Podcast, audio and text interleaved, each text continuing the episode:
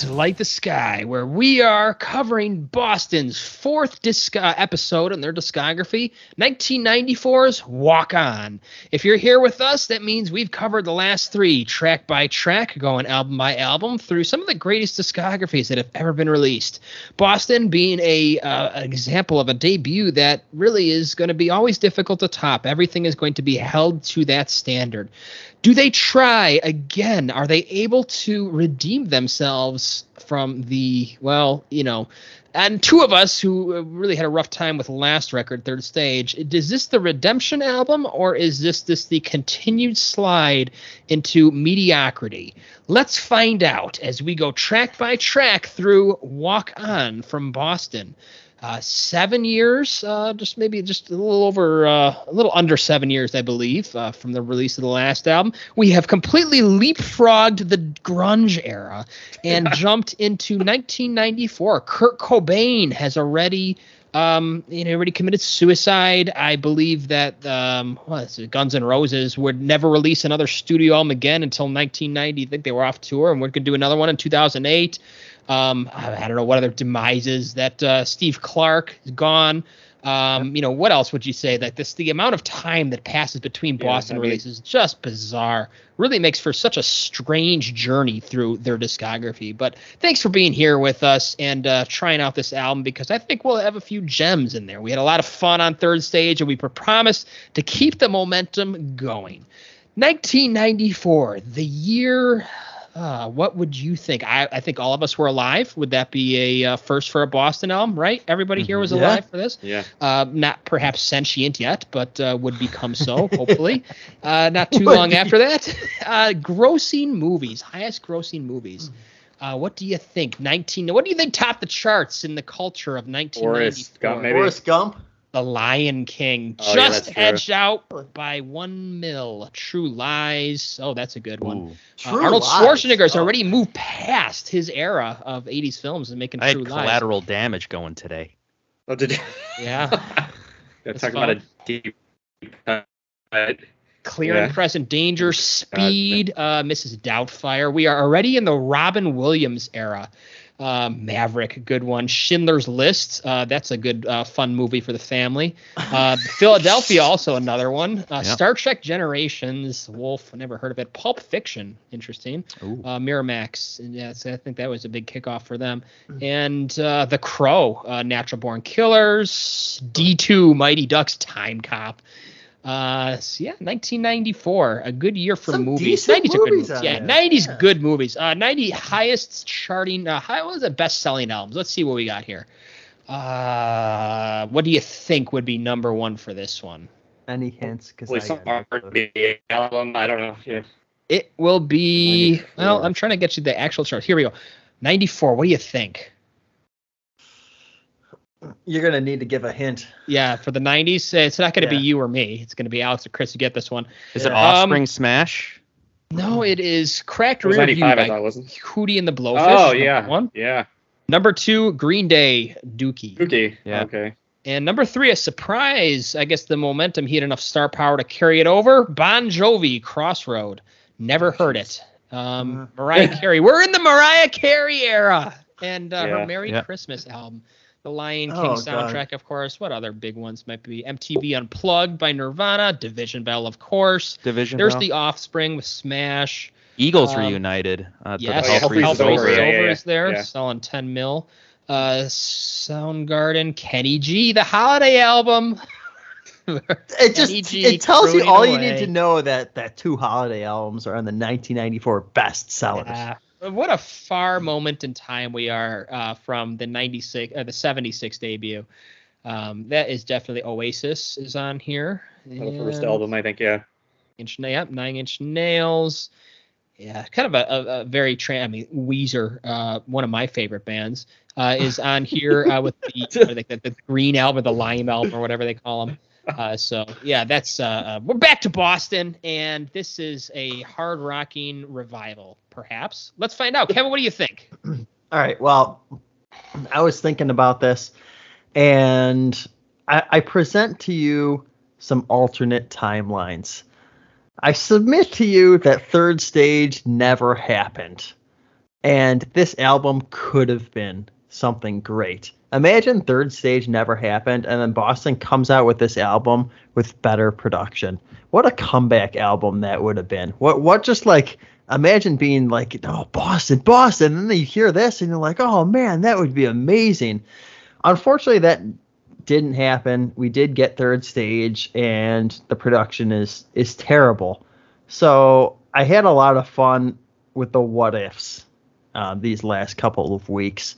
Uh, I think I enjoyed this album more than I thought I would, and I enjoyed it more than Third Stage. And I think it's the fact that my expectations are near zero, right? It, it, in the, they were in the septic tank. Yes, and they needed to get the hundred foot uh, uh, uh, line. What the plumbers use that line to go pull things out. That's what you needed. yeah, you're going into the sports season. Your favorite teams just traded away all their players. You got a bunch of nobodies, a new coaching regime, and, and you think, Bray. yeah, the, you got Tyler Bray quarterbacking for you, and you think they're probably going to win two games and they go out there with like and win like maybe six or seven and it ends up being like oh not not amazing and a pretty pathetic season compared to real teams but better than you thought because your expectations were in the toilet.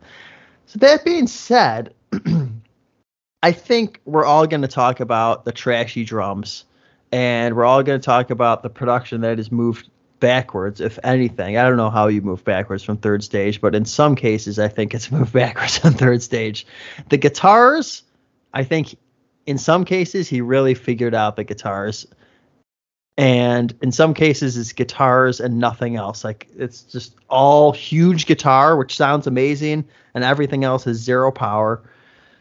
And that's kind of where we live. I don't even mind Fran's vocals. They're they're not amazing, but they're I would say serviceable. He's I it in my mind he's a dude who sings, you know.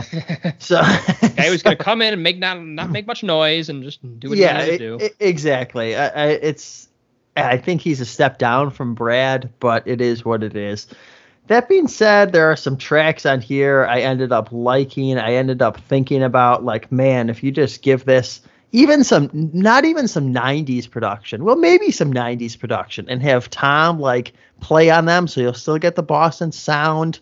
Like man w- what this album could have been. It could have been maybe a great comeback story but it ended up just kind of being mediocre and i'm going to give it a four and a half out of ten I'm up next. Uh, so, as everybody who listened to the last episode know uh, knows, third stage was probably the lowest uh, score I've ever given an album.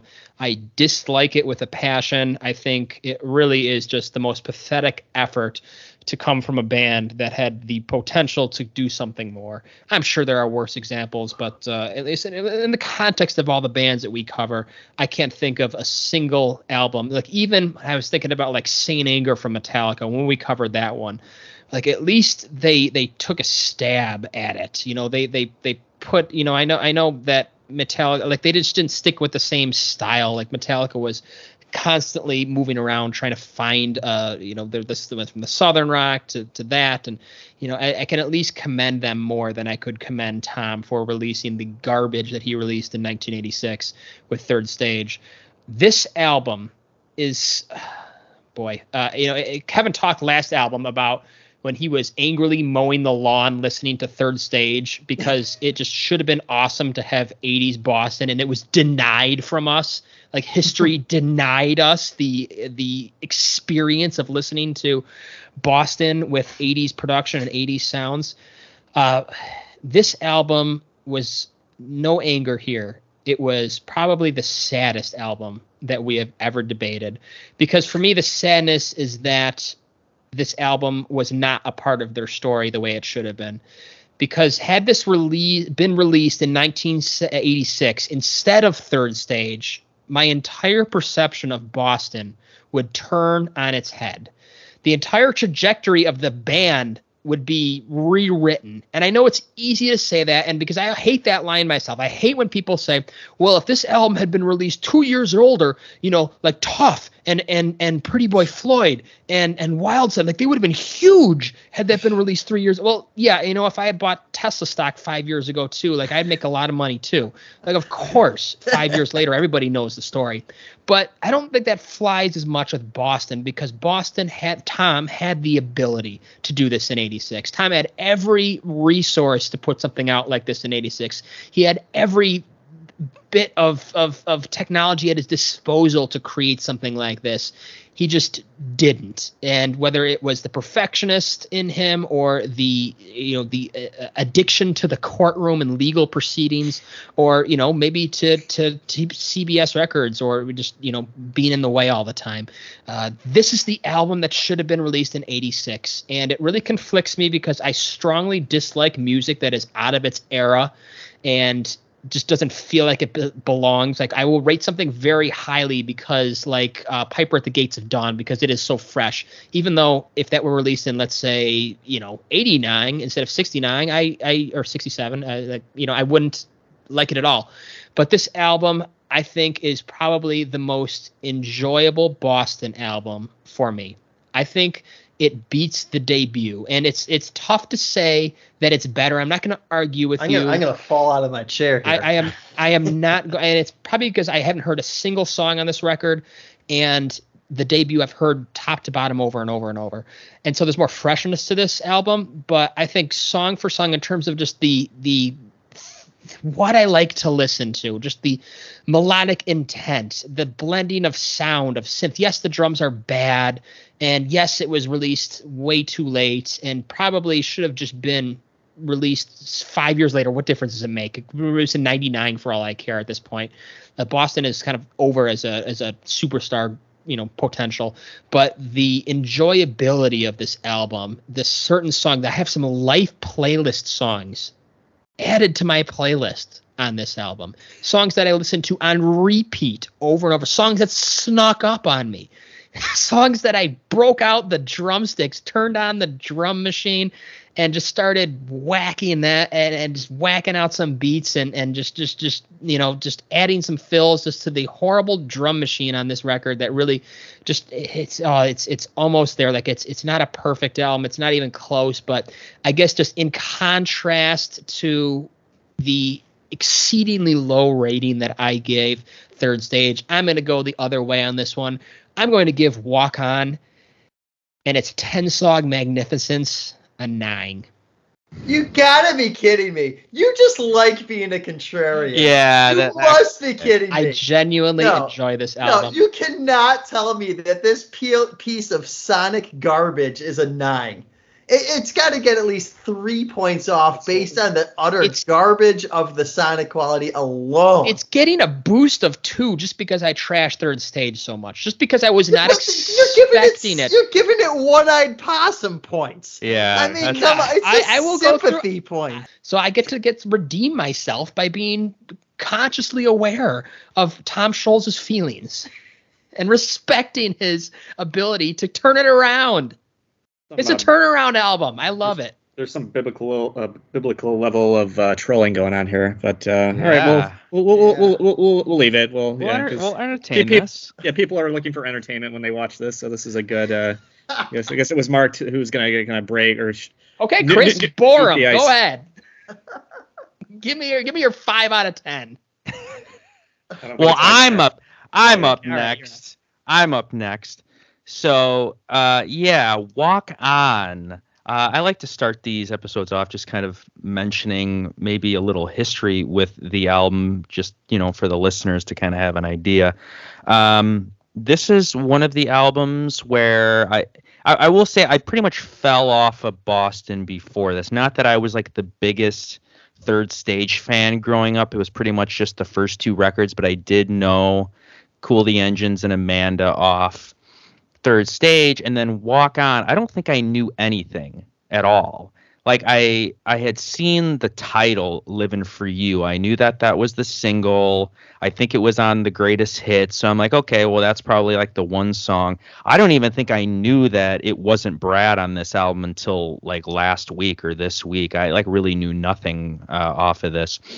So I listened to it. Uh, you know, I, I, think I started it maybe the day after we recorded the third stage record. I'm like, I was just kind of, you know, I wanted to get an early jump on it, and I was in the mood. It was Monday morning, start of the work week, throw the open backs on, put it on, and, and let's listen to it.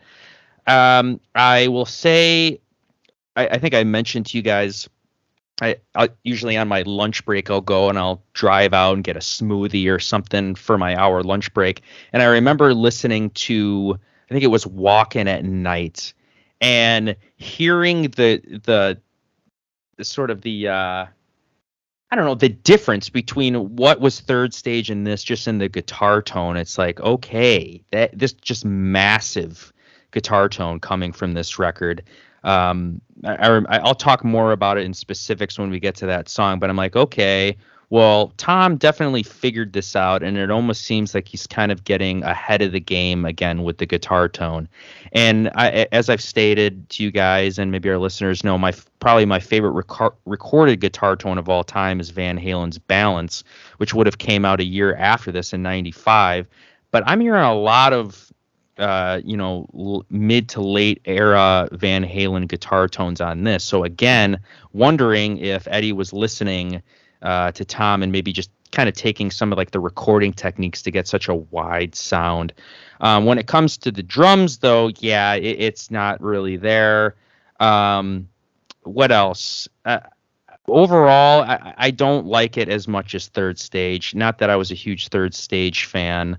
Um, I, there are some really good stuff on here. There's one maybe lifer song for me. I won't say it's like we're ready territory, but it's one that I listened to like two or three times. I'm like, okay, yeah, I want to hear every version of this. Let's check out the live versions. This is cool. I appreciate this. Um, I, I don't know if I really appreciate the kind of instrumentals. Um, I'll say that really it's kind of the first half of the record for me, and then after that, uh, it kind of loses me here. So I, I, think there was potential here. A story uh, as old as time itself. Yeah, and, and, and, then I was listening to the album again right before the show, eating dinner with my girlfriend, and I played this, and I'm like, hey, you know, what year do you think this album came out? Like, I don't think she knew anything from this al- album, and she's like, I don't know, 80 something. And I'm like, yeah, well, what year though? Like 80, 86, 87? She's like, man, I no, 80 something. Uh, 1994 this came out. So you know, I, it's it's very interesting to me. It's it's like I don't know what, what Tom was doing here. He he got some of it, like Kev said, he got he got some of the guitar tone stuff dialed in, but everything else is just very interesting to me. So overall, I'm not going to give it as high a score as third stage. I think some of the first half stuff is stronger than anything on third stage, but the latter half is weaker and it's just not as consistent and they had it going, but it fell off. So I'm going to give it a four and a half out of ten as well, just like Kev. And that I think that's generous. It it may go lower. We'll see. Chris, close it out. It, it was funny, just the, taking in everybody else's uh, input. Yeah, I as far as coming together with one kind of cohesive kind of statement on this. I mean, I've been sitting for the last couple days trying to because there's just so much kind of positive and negative um, that you could talk about. Uh, yeah, for an album that doesn't have a lot of like complex history, I mean, there is a lot you can, as far as I don't want to say tr- trashing it, but just yeah, it's just a weird kind of uh, artifact of its era. I mean, it it seems it seems like Tom's always had the problem of having one foot like six seven years in the past. Yeah, that he whether or not he was going through legal issues or not, it seemed like he never really it got to the point where so much time had passed where it was like you could like it's I don't know if you just lost the fire in updating. Yeah, because again, like like Alex was saying, like asking his girlfriend, when when do you think this is from? Oh, like uh, sometime in the 80s, and it does. But there is a little bit of that, and I hate to say this, and you've and I've heard it in certain kind of other bands that kind of became big in the early 80s and then we're still maybe putting out records in the 90s there is a feel to those records which is very like cheaply independent maybe uh where it's like this weird kind of cheaply cold production quality where it doesn't uh it's kind of missing even muscle yeah, the muscle you of the hate that era stuff, don't you? I know, I know. I've heard that before from you. yeah it's uh yeah, yeah there there are certain exams I mean, again it, we're probably a decade from frontiers but they, if if people know that frontier sound i don't know if if if tom was yes. already kind of eyeing for that kind of and then he found a label that like oh it does it like okay now there's a place where that's just all they do I, don't, I don't i don't have to be It's that anymore. sound.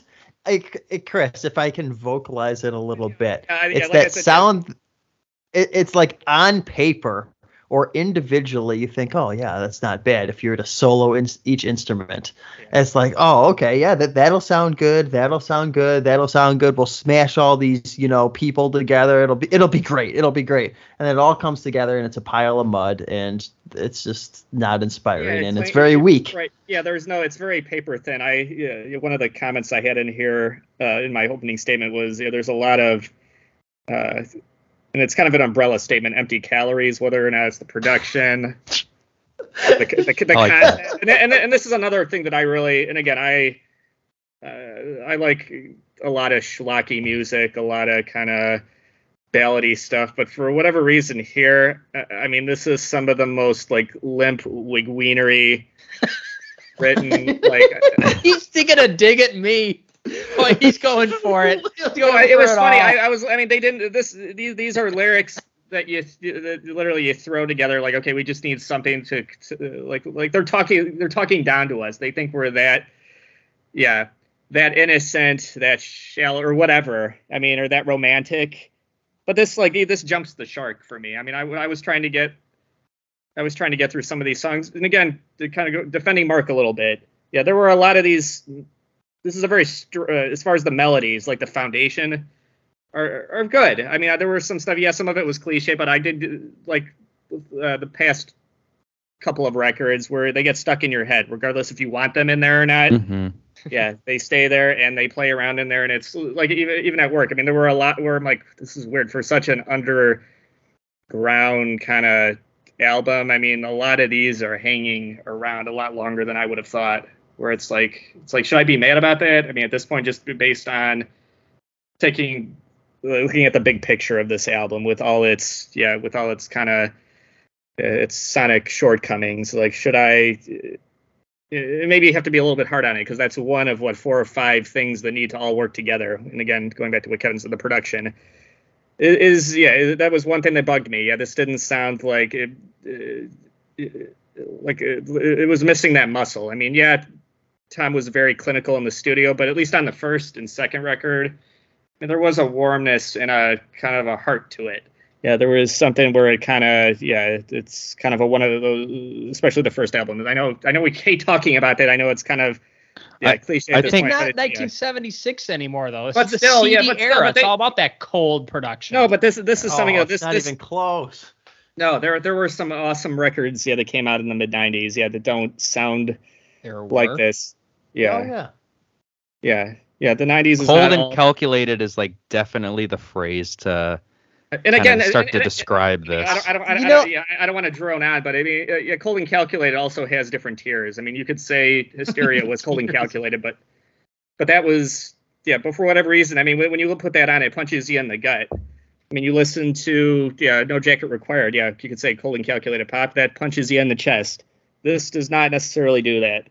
Um, I mean, as awesome as the guitar, I was glad to see the guitars backing up front because there's a lot of cool, and that was one of the things that kind of kept me Mhm. listening for the guitar. Yeah, it's like okay, why why couldn't they balance that out with the rest of the album? Whether it was the drums, which just which you can't hear, and and I, I know Kevin or I don't know who was talking, uh, or if it was Alex talking about kind of throwing a little bit of support to the uh, to the lead singer. I couldn't stand that guy on here. He, he, this is this this is where I come up with the terminology. Um, okay, you got faceless bands. Okay, you got a faceless singer here. Yeah, this, this, this guy. Yeah, this guy. I got that vibe. I'm like, Yeah, I, I had no interest in even looking him up. I was just like, yeah, he's just kind of there. Yeah, this is this is uh, An like the- what- what- NPC. You're right. Yeah, this is the equivalent of like again getting a little bit guitar nerdy here. Like a like this this is like the Kemper profile for an early '80s corporate rock singer. yeah, I mean literally, it's not. It's just like I just need a default like s- like okay guy He's like okay you don't need anything interesting. You don't need any to, need to have any nuance, any any character. It's like no, I just need like that. It's a preset okay, on your okay, Line thank 6 you, yeah, Spider preset, yeah. 3. Yeah. The worst part is that it's Tom's fault. Chris, That's the worst part. you just yeah. described Brad Delp to me. Oh No, come he- on! Are you telling me this were- guy is better than I'm- Brad Delp? No, but Brad Delp is no good. Like he's nowhere near as good as as people make him out to be. He's a there's so many moments in the first. No, but he's better, he's he's quite a bit better than this guy though. I mean, there were moments. when- Yeah, I when- don't when- know. what's You his- could Just take it or because it. Brad what- Delp is not a top five singer say, doesn't Brad mean was he's a no top- good. We're comparing I- I- him against the top five singers, greatest not- singers of yeah. all time, and he just Why? doesn't have the this attitude is not. that. This is not the greatest singers of all time podcast. No, it isn't. But James Hetfield's not a great singer, but he brings the tude to The- the- Metallica. yeah. What did Brad Delp bring? I don't know. Like he, he The at least, at least, yeah, at least he carried the the verses a little bit better than this guy. I mean, yeah, with this guy, I mean, it just sounds he's just kind of like sitting there, almost like saying the lyrics instead of really singing it. That's kind of I, I, we went back to we can go back re-listen dig up uh, uh, don't look back and my complaints about not man in the mirror man I'll never be and how it just sounds like a backup singer singing I, I It's will I will because you sit there I will Freddie go to war Mercury. Over Brad Delp not being he's just a guy Yeah. that Tom Scholz knew and Yeah, had to get Right. Yeah. Regardless of what you think, I mean, he's still better than this guy. I mean, this. Yeah. that's it- why it's it- interchangeable to me I'm not listening to it for the singer because you don't go into Boston listening for the But this was this was too much though. I mean, this was just yeah, where where it felt like like it was an afterthought, and with the, with the lyrics already being again lip limp dick. I'll say it. Yeah, there were yeah even more even more than what I yeah. This just sounded like uh, like uh yeah, yeah not a band that has sold what 30 40 million records at this point. Yeah, I mean this yeah this is like mid uh, like mid 90s hair metal. Yeah. as All far right, as the Chris, what's the score? What's the score? I, I, Yeah. I, let's get to the track by track, and I'll I'll, I'll show you all. All what right, you I'm- guys did. Okay. All right. this Um, is gonna be a war. Al- al- Also, go, go ahead, Chris. But before we start the track by track, I want to uh, bring it in with a uh, nice review that I read about this album, and that's Yeah. going to be my lead-in. So go ahead, Chris. yeah. Um, so again, a lot of my uh, a lot of my excuse- you could say higher score. It's kind of leaning because I like some of the melodic elements to the, the songs. Um, but that's really it. And I'm gonna s- hang around like a five and a half. It may go up, it may go down. I don't know. We'll see how strong Mark's arguments are. And you know what? right. I didn't even take any notes for this record. I enjoyed it so much. I am just going to go by my photogenic memory. I'm I I'm excited. Well, he, he- here's this funny and, and uh, sorry, Tom, if you re- I'm sure he's read this review at this point. It's uh, 1994 was quite a while ago, and it's linked to their Wikipedia page for this album. But I, I- found this to be kind of funny. So uh, here it is from Entertainment Weekly, June 24th, 1994, written by Deborah Frost, uh, apparently a uh, uh, bit of an annoyed female here. Right. Dork rock perfectionist Tom Scholz, leader and mastermind of Boston, has spent the last seven years trying to figure out how to stretch out one decade's Tinker Toy guitar sound and uncampy Queen ripoff, more than a feeling, in quotes, into another decade's worth of mortgage payments. And he succeeded. Walk Walk On is much more than a feeling, it's pure product. Three new singers recreate original vocalist Brad Delp's castrati style, and four pages of, of an un, accompanying booklet urges fans against domestic violence, buying fur, and hunting, but nothing about wasting trees. Brought to you by the Where is conglo- she going with this? brought to you by the conglomerate that successfully regurgitated meatloaf. It goes down like tuna helper. C plus. Deborah. Oh, that was pretty I just, entertaining. sorry, entertaining. All right, should we moving on to track one? Yeah, I need your love. Let's start this at two minutes and twenty seconds.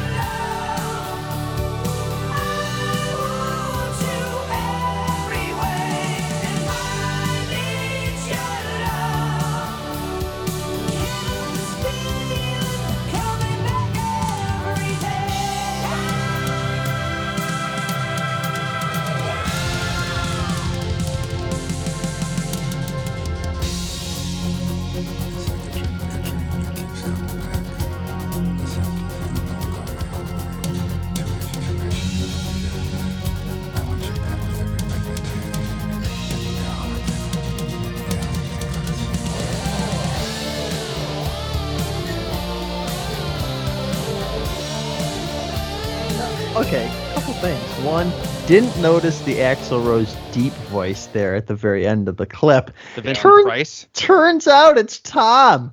God, Oh. creepy voice there, Tom. Oh, you gotta keep wanted to that thing away voice. from the mic. Second of all, uh, this is what I mean by Tom not doing Fran any more favors. First of all, where does he get, find these names, like these guys called Fran? I know of nobody Two named Frans. Fran. Two Frans in the band. Fran Sheehan and Fran Cosmo. They might as well. They might as well start a band called the Frans. Um, but anyway, he, he, there's just the song I actually like. Okay, I think it's got all the elements there, and it's just one of those moments where it's it, it could have been better. The vocals don't have enough power. They're too wide. They're too split up, and it's unlike the first albums where he makes up for it with vocals in the center usually and just spreading out the rest. Here, it's like you'll have them all on the stereo spectrum in the left and right, nothing in the middle but the atrocious drums, which uh, just again, I think they're they I think they're worse than third stage on some of these. I mean, the dude hasn't bought a drum machine since 1983 because it's just absolutely horrible. And like it says, Tom is credited on the drums on this song. You can tell. But the worst part is that the bones of the song are good. The melodies are good. Yeah. Like the mm-hmm. the the the vocal melody and the verses are good. The the chorus is a sing along part. The the guitar has some solid melodies going on. Everything there is great, and you just sit there and you just think of what could have been. And I'll just I'm gonna leave it like that for now. Picture. I, I'm basing my entire argument off the uh, off the uh, assumption of your idea, removing third stage from the timeline and putting this in its place. That for 1986, he's going for the Phil Collins drum sound. He can't get it, but everyone was trying to do it. It's bad. I'm not to defend it, but I understand it. Uh, but when when you hear it, you hear it, it sounds like a Boston song that you would expect to hear in '86 with all the Yeah. technology available. It sounds like you hear all the elements. You hear those crystal crystal clear acoustic guitars, but they sound different than they sounded on the debut.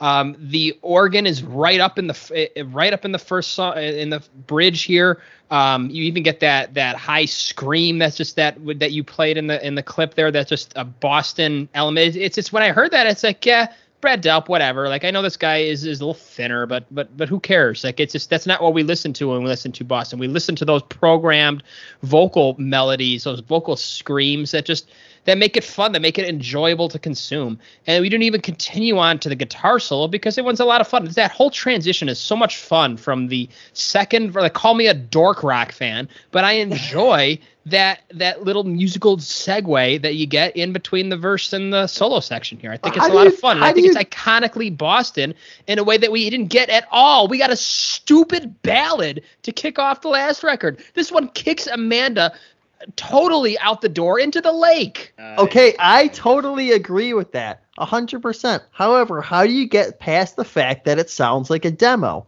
See, all those sentiments that you say, I agree with. However, the fact that I'm listening to a, a 1982 demo of a 1994 song, This does not sound like 82. it sounds worse. No way. It sounds. Go put on What are you Thriller. hearing? Oh, what am I- thriller. Okay, let's let's go so step down a little. That's like me arguing that Freddie Mercury should have been on this record. Okay, that's like the best of all time. Yeah, I It know. doesn't And sound like this isn't even close like to the best of all. Yeah, Foreigner sounds better than Mm, this. They, they, they Foreigner sound a lot closer to 82 than this one. way better. This sounds like trash in any decade. This does not sound like trash. 82. It, it sounds so bad. It it- sounds it- so bad it- that the drums might as well be a slap. the drums are horrendous. I, I get that. The It's- bass it's is non-existent. The- Apparently the, it was re- acoustic guitar is all highs, no mids, no lows. That's the, sound. He's trying to make it sound like a synth. Why? Because it's, it's missing out on these Get that with the nostalgia for program, dude. It looks with Missing out here. It's like it's like somebody trying to relive their teenage years when they were picked on all the He's time. trying to go- li- relive his lawsuit court years. Yes, I don't understand. That's it. what he's trying to do, and it's great. That's what I it's enjoy about it. If you don't like '86, you're not going to like it. Let's play the solo. I like the solo. Anything from '86 sounds better than this. You know, if that were Steve Clark on a Def Leppard album, you'd be slobbering all over it. No, yeah. you know what? At least it would sound good. I'll tell you that much. It wouldn't I sound it- like crap. Does it have to sound impeccable? No, it doesn't. But well don't give me this nine out It of ten garbage. It because sounds it's like really, a okay, Def it's a seven out demo. of ten, but I gave it a little bit more because I wasn't expecting it. Listen to the way that solo digs in; it's great. The solo is good. Yeah, sounds like Dream Theater. Oh yeah, 1994, same year, right? I did. I did. I Well, did apparently- like- it was recorded- words. Apparently, this was recorded in 1990. So again, leave stuff on the shelf in the bunker for four years and doesn't touch it and update it. What is Yeah, I did about? that last record too. I, Yeah. I did. I did give a compliment, yeah, to that solo because yeah, that was good. It was a good Yeah. solo. He Yeah, was I- doing I- some yeah, stuff I, hadn't I- heard before. Maybe I didn't hate it as much as Kevin did, but I. Uh, but I again- didn't hate it. Jesus Christ. I don't have a problem with the music. Nobody's understanding my argument Okay, maybe here. okay, maybe maybe that was maybe that okay, maybe maybe that was too strong of a word as far as hate, but you were disappointed. It sounds like full- General MIDI. That's what it sounds like. I mean, come on. Where's this Mr. Genius? Where is he? Where is Mr. Sound Design? All the engineers in the 70s are doing everything wrong. Where is he? He's gone. He checked out a long time ago. He's just Yeah, trying to put out pop music. Yeah, Yeah. okay, th- and that's fine, but that's what I'm going to take it as. Yeah. Yes. The So intro. Yeah. Can you play the Yeah. intro, Kev? Yeah, that's very. I thought that was probably one of the more busy sounding where they're just. All right, you can. How does that not get the blood going? Eh, eh, Yeah, I, when wha- that kicks in, It's a little I, too. I, yeah, I, too I much, yeah. don't I don't I, I- I don't say I wouldn't say I dislike the song. Something about the way the vocals come in kind of rub me the wrong way. The Yeah, I, can't help this feeling like the way I hear that I that sounds like a vocal that would have came after like a chorus. Like the very end of a chorus vocal where you're kind of dying it back down to get into like the second verse, but that's the first thing you hear on the record. And there's something about it where I just like I don't like some of the vocal choices, but some of them are really good. It's kind of like inconsistent. Um, but yeah, no, I, I don't hate it. I it, it's interesting that it does kick a little bit more butt than Amanda for sure for opening up the record. I'll give him that.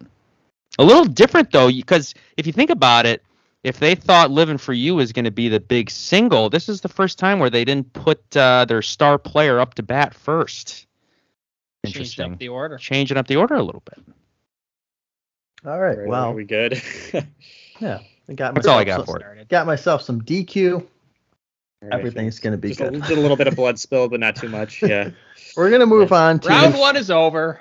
Surrender to Me, starting at one minute and 50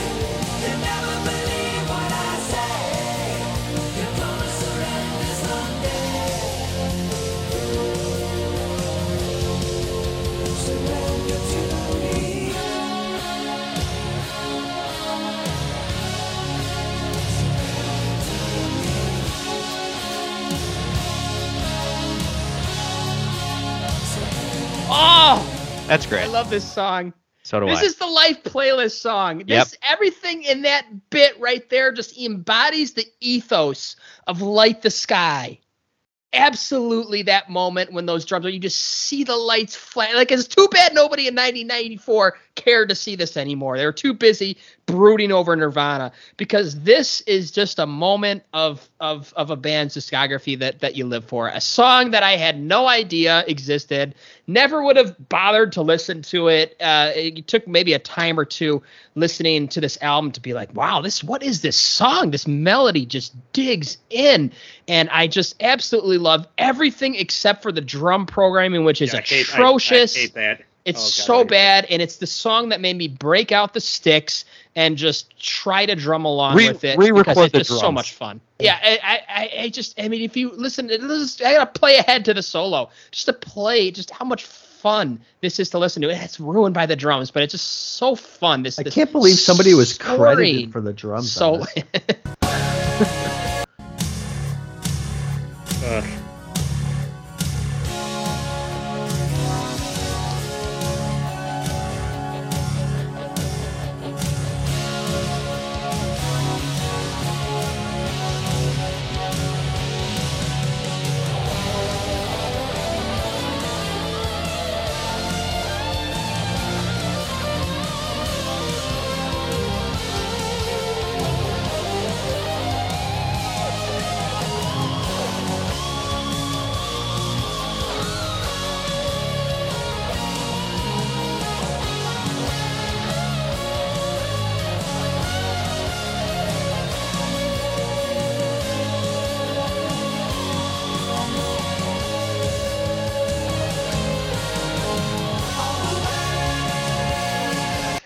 just fills you up. And and that just like I kept picturing as I heard Freddie Mercury over Man I'll Never Be, I hear Neil Peart over this, and just imagine what somebody who's competent with the sticks, even not at that level, could have done with that lead in. Just some just some really just just just pushing that to the end there, just pushing it to that final chorus. Oh, and I love the Yaz too in this Yeah. chorus. I love it. Go ahead, Uh, uh, Alex. uh, no, I'll agree. Actually, to be honest, this was not when you when you texted us in the chat. You're like, I found my lifer song. This was not the one that I thought of, but this is the one like on the second or third listen it hit me, and I'm like, okay, yeah, this this was my we're ready of this record. I don't know if it like quite had the replay value. Like overall, it's got like a much better chorus. It, it probably is a much more intelligent song than We're Ready. Uh, for some reason, that one has more replay value for me. I don't know why, but this is yeah, I love this song. I think it's fantastic. I- hear so much ZZ Top in it, which again, i it's like it's the whole Rockman thing, so it's kind of hard to like separate it. But like I'm hearing it, like imagine just hearing this like in Back to the Future 2 or something where it has some of that like where it would fit in that movie, but that chorus is like the chorus seems like mid 90s to me and it seems appropriate. It's like getting this like big inspirational chorus, but it has some of like that classic like early to mid 80s Boston in the guitar like almost like a feeling satisfied at times or something like that. So yeah, I- think it's a very strong effort and I'm glad I I listened for this song. you know it is kind of funny because when i started listening to it i did have that initial enthusiasm that mark had um, but for a reason that i'm not sure if if i feel good about my reason um, when i heard that opening riff i'm like you know that that tone that musical approach is very where have i heard that before that's pretty much the type of guitar playing that you hear all over like Judas Priest, Judas Turbo, Priest. and and ram it down. Which that's all. Yeah, that's just I was all. waiting for you to say it. Yeah, I have I've got a guitar example. Let me pull it up and uh, bump it up. Go ahead with the next point, and I'll. um yeah which is fine and again that's maybe why but it's like do i give it do do i give it what my superficial kind of like i like it just yeah because it tastes good. Yeah like yeah because it's it's it's it's sugary and sweet. I mean i i guess um uh, and maybe this time maybe i'll let it slide but uh but yeah this was just like totally yeah i would uh yeah just yeah very the, the epitome of superficial enjoyment. So, yeah, Um, I hate some of the uh, some of the backing vocals though. I think are pretty weak on here, uh, especially in the chorus. Where just that's my problem with the singer. He's not. Yeah, yeah. It's like yeah, I have issues when he tries hit, hitting the high marks, but even the low, like normal, it just sounds sometimes where he's just going through the motions. Um, uh, especially when you have like the, you've got the uh, the background vocal, you've got that weird little synth behind the vocal, and I don't know, it just yeah sounded very thinned out. Um, yeah, what, uh, yeah, what the hell was that line? Hold on, what was it? Uh, uh, was it I really need you? I don't believe you. It's like that. Uh, uh, I really think- need you. I don't believe you. Yeah. I, I hate the way he sings that. It just sounds like I, I don't know. It just again just sees uh, default preset vocal. Well, you mentioned the intro here, and let me just play it for reference.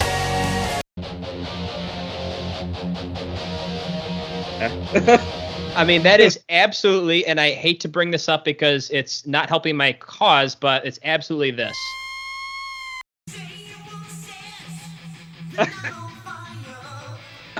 it's just straight up hair metal. And you know what? I have a weak spot for that, so I like it. If it if it evokes images of Pretty Boy Floyd, so be it. Nice. It's way bigger than this. Like, you want to talk about production? You're gonna say the production on this album? I mean, that's not great stuff, but I mean, you could tell the guitars really were, were here to play on on this. Well, yeah, you, you beefed it out, yeah. Fills you up. Yeah, Uh, that's great. yeah, one more thing, yeah, Kevin, at 338, if you could play, uh, it's it sounded like out of like the early 80s Genesis playbook as far as just how it sounds. Hold on. Okay. Yeah, like that little that sounds yeah, kind of like a like a yeah that yeah.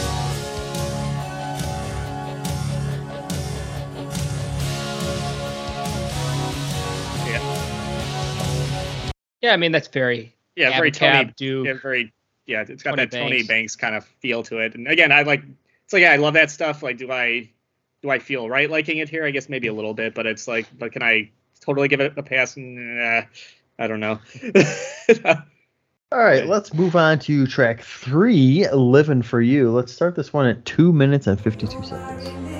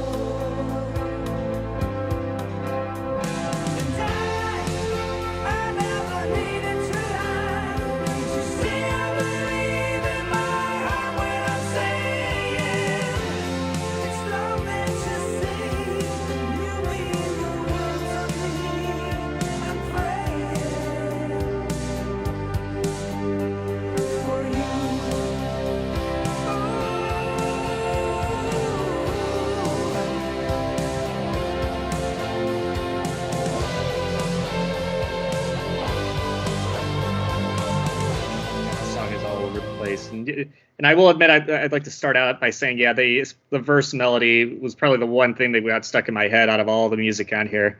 It's again that's just yeah my uh unashamed i guess love of yeah certain types of bubblegum pop.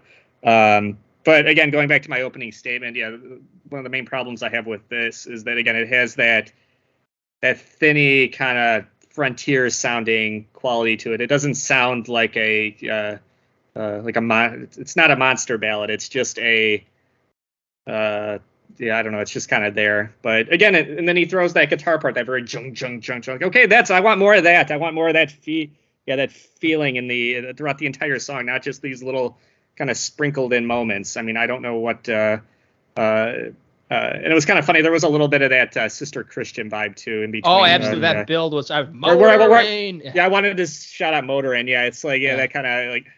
So I don't How know. many like, times are we going to do that? I feel like I'm a man you believe I am. This is also probably one of the yeah, one of the simpiest songs I've heard in a while. Yeah, you're you're my religion. How many times have we heard What? that? Okay, this Yeah. is driving me nuts. There is some kind of. There's another song. Yeah. What is that song? It's been driving me nuts. Oh, uh, I can hear it in my yeah, head. Yes. This too. really Chicago? soft. Boom, Chicago, boom, maybe? boom, boom. Oh wow, that actually just made me think of another What is band. But body?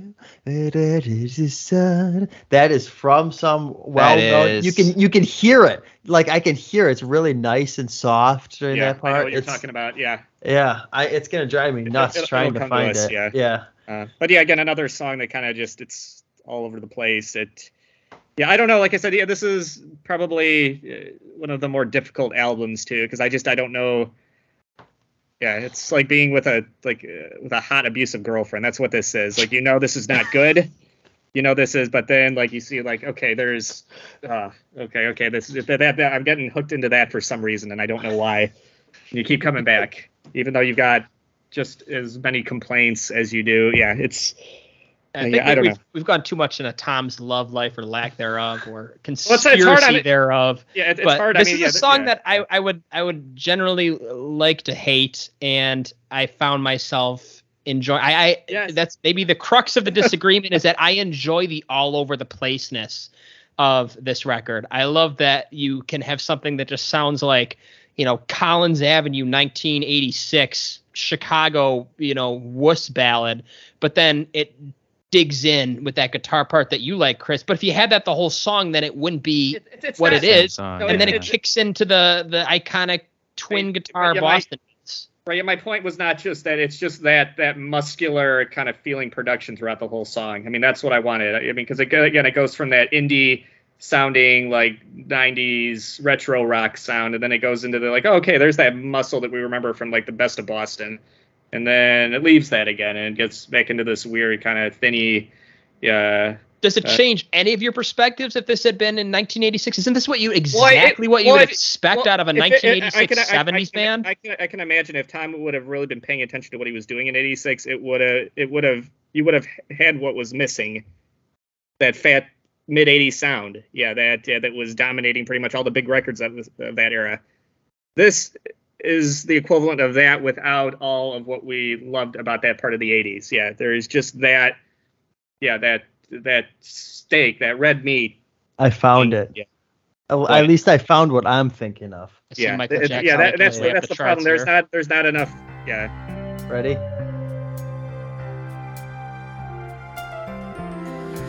Each time the That's it. blows, Oh, That's yeah. I hear your voice so I call That's your absolutely it.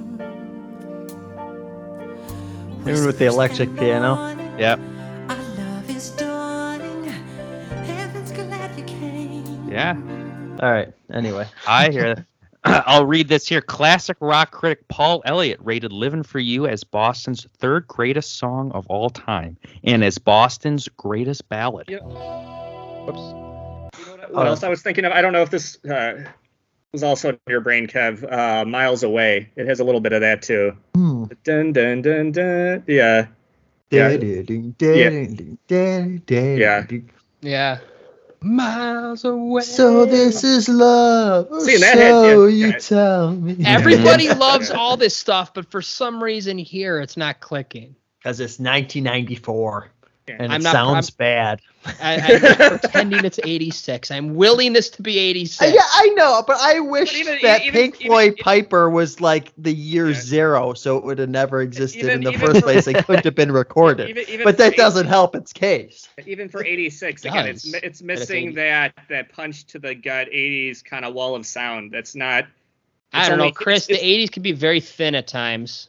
Oh, well, I mean, a lot of like the 80, a lot of those mid '80s, like like so is not a thin sounding record. Uh, well, uh, I would say Invisible Touches. uh, it has so much more meat than this. yeah, I wouldn't. I disagree that yeah, that's thin sounding. but Maybe again, we have I- different I- I- perspectives on what thin is. It's it's definitely no. They don't sound like the warm room quality of the 70s is long gone. Oh, it's gone, but at least the 80s sounds tight and crisp. Yeah, this Right? sounds yeah. Yeah. And this sounds Oh, the Michael Not. Jackson is night and Like a- day. like a but then paper again, bag. that's I know, yeah, I realize it's Michael Jackson. He's got a million bucks and he's got Quincy Jones. But uh, Tom, Scholz, That's Tom Scholz. Tom Scholz has some money and he also has eight years. Mhm. So what's your And excuse? still Like has not his your circle. excuse, Mark. What what's what's his excuse? I, like I, I just don't know.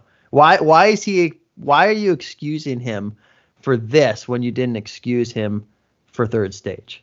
I think uh, well because it's it's 94 I guess and it just this i- I like whatever third stage was it was like looking at a foggy like looking through a lens that had just been smeared and fogged up and you had no idea where it was or what it was supposed to be and this one at least sounds like it's supposed to be 1986 like it sounds like the lost Boston 80s album that we were denied Mhm. because third stage was such a stinker.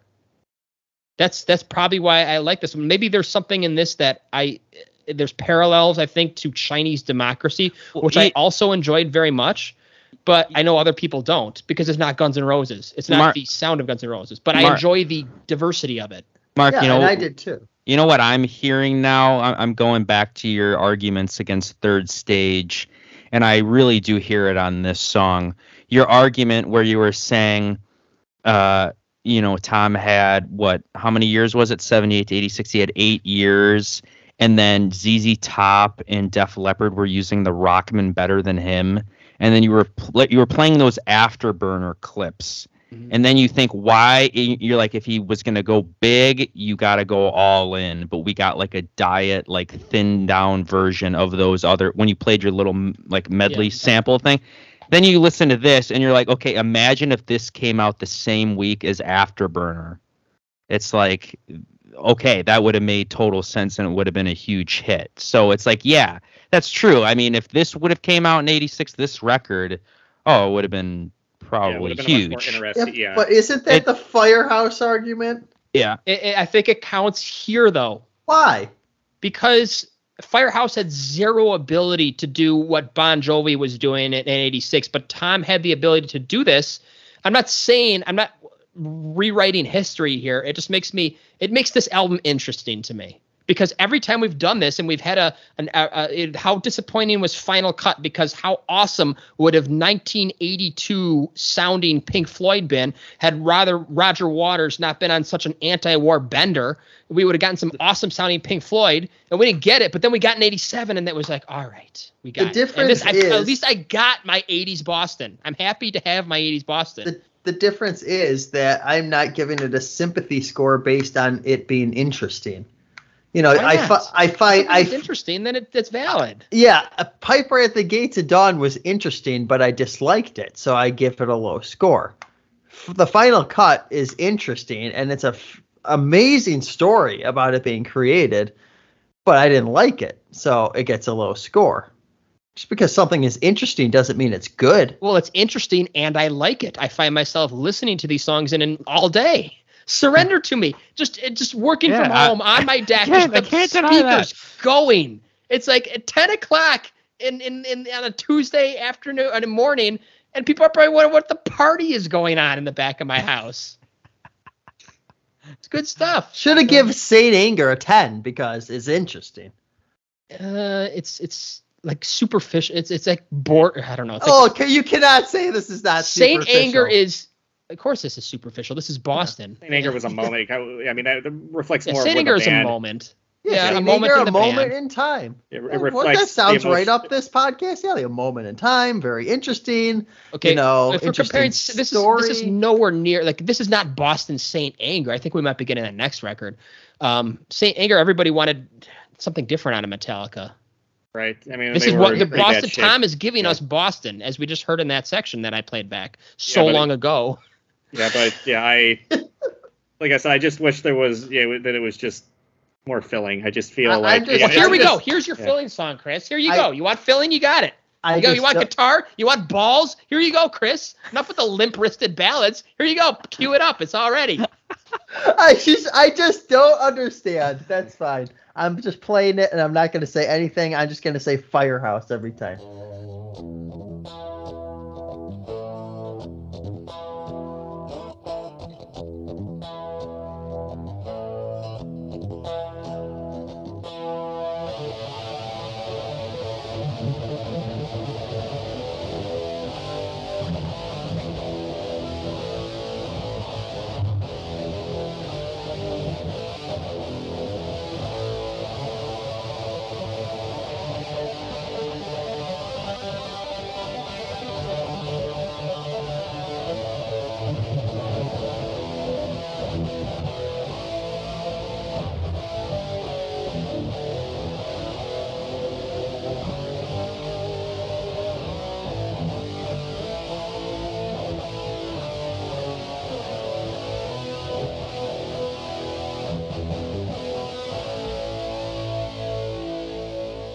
It's Van Halen. I mean, that's it's it's an Eddie kind of. Yeah.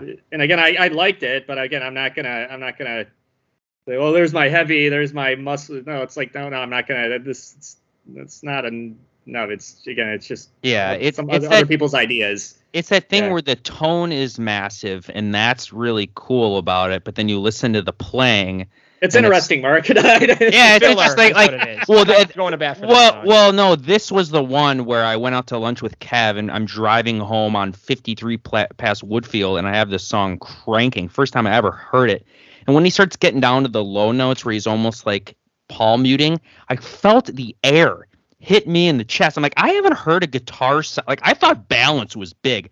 I didn't hear like a guitar solo this big and massive, where I like literally felt it. Like usually it's got to be the full band and the kick drum and the bass. Those are just this little rock band, and I'm feeling it in the chest flying down 53. I'm like, okay, Tom, getting it sorted. I will say with the clean tone though, it, it's weird. It's like if you listen to the uh, clean tone at the beginning, I'm hearing Van Halen three clean tones, but then Like, you uh, Fire, wa- dirty water dog or something. Dirty Water or like that that song Primary. I know that one was a little bit more of uh what was that a sitar, but it has like some of that kind of clean.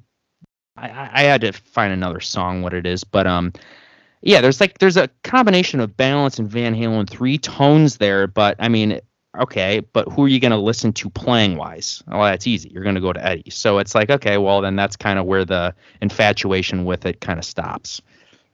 Yeah, it's filler for sure. Um, I, I will have to say it, it, it's absolutely the kind of thing that if you guys like to frequent those guitar stores, I, I knew if you're standing was the there, one. music Yeah. gallery, you're standing there, mu- and you hear that pumping out of that tryout room. Guarantee all you guys are putting down the guitar and take a little peek to see who's playing. Oh, and I know that's not good enough for a record in '94, but it is some pretty cool guitar work, regardless. from Tom. From yeah. Tom. Yeah, yes. I did say this. It just sounds cool, and that's something I haven't said about this band in a little bit. That's what I said in my notes. Yeah. not really a whole lot to analyze about this. It's Yeah, Eddie. yeah. It's big. It's it's interesting from time. Interesting. The word comes back. yeah, it will. All right, let's move on to Walk On. Starting right from the top.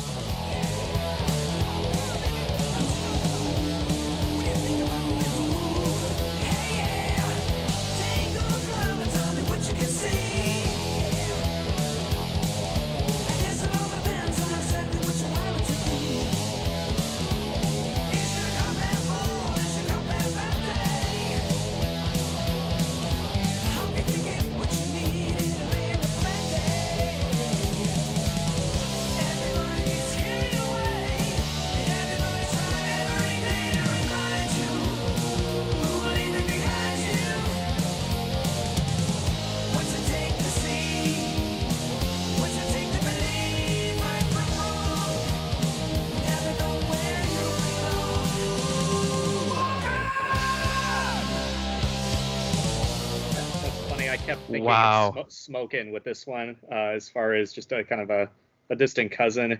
It's got that real kind of fat kind of party vibe to it. Um, though in the beginning, I don't think uh, it doesn't have that that Brad when he screams. That's the one thing. It just feels like he doesn't quite. Again, I don't want to get in, into it with you, Mark, as far as comparing him to Brad. Yeah, I don't want to get into one of those. Brad is again. better, I admit, but Brad Yeah. is not Boston. Yeah, um, I don't know about that, but uh, but uh, I will say uh, with Fran's vocals on here, I think his voice does complement the verses a little bit. But uh, if there's one thing I'll kind of agree with you on, Mark, as far as I guess one of the few problems I had with Brad is that yeah, sometimes you don't feel, especially on the later era of the band, yeah, where it doesn't feel like he's pushing himself to where he could be, where it feels like he's kind of just sitting in the back a little bit too much. Producer. Uh, yeah. um, yeah, I, I felt there were moments like that where I felt where Fran was kind of just uh, a little kind of backing vocal when he should have been the front man. Yeah. He's uh, back when he should be up front. I mean, it's a, he's a front man. He's yeah, it's kind of the yeah, In the job description. right. Uh, but uh, but the he, he does sound better, a little bit better than I. Yeah, probably one of the few moments where I kind of like, okay, I can see where yeah, this kind of works a little bit, Yeah. little bit better. You know what I just heard? Uh, You, when you played that clip, there was a line in there, and then Kevin has mentioned this band numerous times already today. I'm going to put this in the Skype chat. If you could just play it from the, uh, I, I time stamped it so it should play right at like 53 seconds or whatever, and play on. What? I mean, I know what version Kev's picking, but what what version are you guys picking? I'm hearing some similarities Can we here. compare? Just the there. Let's let's do it next back to back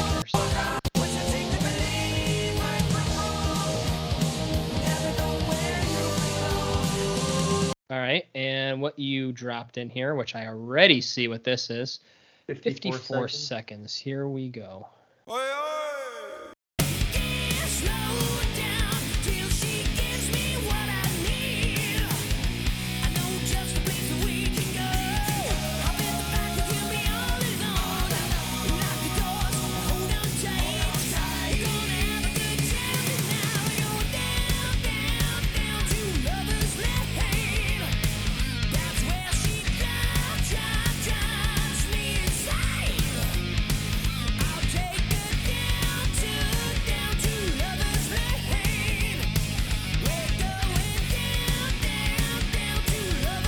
somebody please stop the firehouse? Anybody gonna hit that stop? Oh no, button? I was enjoying it way too I much. heard the same I same. don't care if the production is good. The No, band is horrible. I even I I That's even such a heard, good song. I, I even heard similar vocal like is there a place that we can weak like there was that same kind of like vocal cadence and and uh walk on I- I'll say though I like walk on though it, it's it's like a beefed up party and smoke and it's not as memorable Yeah. but Yeah. the guitar work and the production kick more ass I th- I thought for sure that this is the song Mark was talking about when he said a party in the backyard.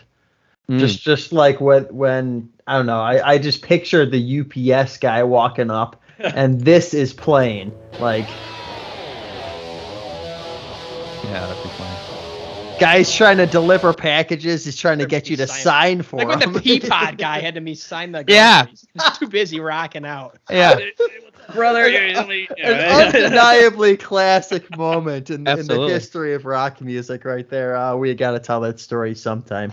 But don't you enjoy like again, this is what I enjoy about this album is that this album is the okay, dare I say it, Hendrix like quality in the ability to shift on a dime, to pivot from style to style. Maybe it's a bit parade-ish, maybe it's a bit trite for 94. comparing walk on to Jimi Hendrix the I'm sorry. ability to just blend and merge. Like, just listen to this section here. Kevin played it already, but listen to this. This is just this is just straight up butt rock of a verse. Just just total like tougher wild side. we can go And this is absolutely Kiss right there. Like just just to go from like to, seriously to go from Tuff to Kiss to Boston. true which is totally Boston right there. And then just to have a completely different verse right here with that walk on or the. Right. I mean, that's a pre-chorus. Like that's what a pre-chorus is called.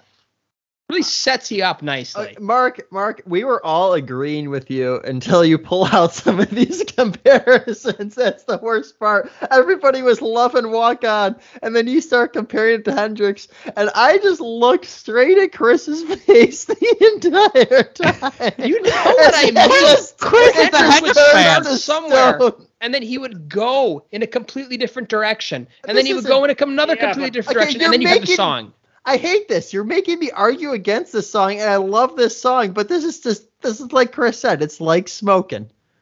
It, it I mean, it's a it's a cool beefed up '94 version of Again, smoking, I'm, and I'm, I I'm, love. I'm, ta- I'm tapping my yeah my, Yeah. my writing utensil here. It's like Oh, yeah, it, it my does. party yeah. was smoking, and that was a bad version of smoking. That was a stupid version of smoking. Yeah, this is a, This is a f- this is an interesting version of smoking. Yeah, but you I'm cannot not- deny that that pre-chorus is interesting Yeah, I will- to go I mean, from this- butt I- I- rock What's to denying it? I'm not saying it. Like- what the like- hell is everybody just saying? I'm saying something different. I'm saying it's a great song. I'm just not saying that it turns on a dime. That's all. How does that pre-chorus not turn on a dime? That pre-chorus is just it goes Sounds it like traverses. Boston. it's the like entire song sounds like Boston from one from zero minutes and zero Yeah. seconds to two minutes and fifty-seven seconds. It sounds like Boston, and it sounds like good Boston, and I love it. It just doesn't sound like Hendrix. It doesn't sound like it didn't say it sounded sounds like, good. Hendrix. I said it had a Hendrix-like delivery in the way that the song was composed. It doesn't sound anything like Hendrix. Uh, Jimi Hendrix That- that- that- yeah, that- compositional yeah, that I agree quality. with, but I but I, but I still yeah I still too yeah. Yeah. Anyway, Yeah. walk on. Good song. Uh, We got a medley going here. Keep, keep the momentum going. let's let's move on. I didn't even know it was a medley, to be honest. I saw the YouTube. I didn't either. Um, but we're gonna get organized here. Uh, starting at three minutes and thirty-eight seconds, which might be in Get Reorganized. So if you have the vinyl edition of this, flip it over in the middle of Get Organized slash Get Reorganized. And move with us. Who was buying vinyl in 1994, or is there a special edition out on purple Dork vinyl rock that I fans. don't know about? There's a there's a nice picture disc version that somebody was Oh, complaining perfect. about the surface noise. Hey, It's got a album scratch. cover. It's got a scratch cover right over butt. Frank's face. Two This album cover kicks two two hundred dollars. this on album Discogs. cover. This album cover is way better than Third Stage. I will say that. Yeah. By. Um, maybe even better than they debut, in my opinion. Um, I I would rate it under. Don't It's less, less trippy. Yeah. Um. Little. So yeah, let's start this at three minutes and thirty-eight seconds.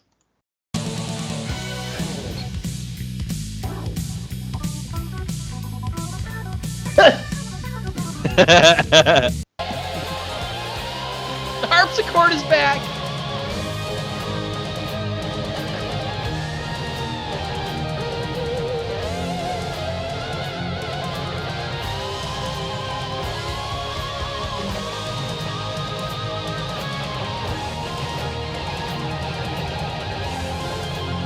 Okay, I'm just gonna pause it right here. Alex, you remember that YouTube video you shared the other day about the Yeah. guy guy shredding? That You is heard it here. That is so right there. Dun dun dun dun dun dun dun. Yeah, you could just is. some YouTuber, Instagram guitar player. But listen. Oh. No, you don't. Guys don't care anyway.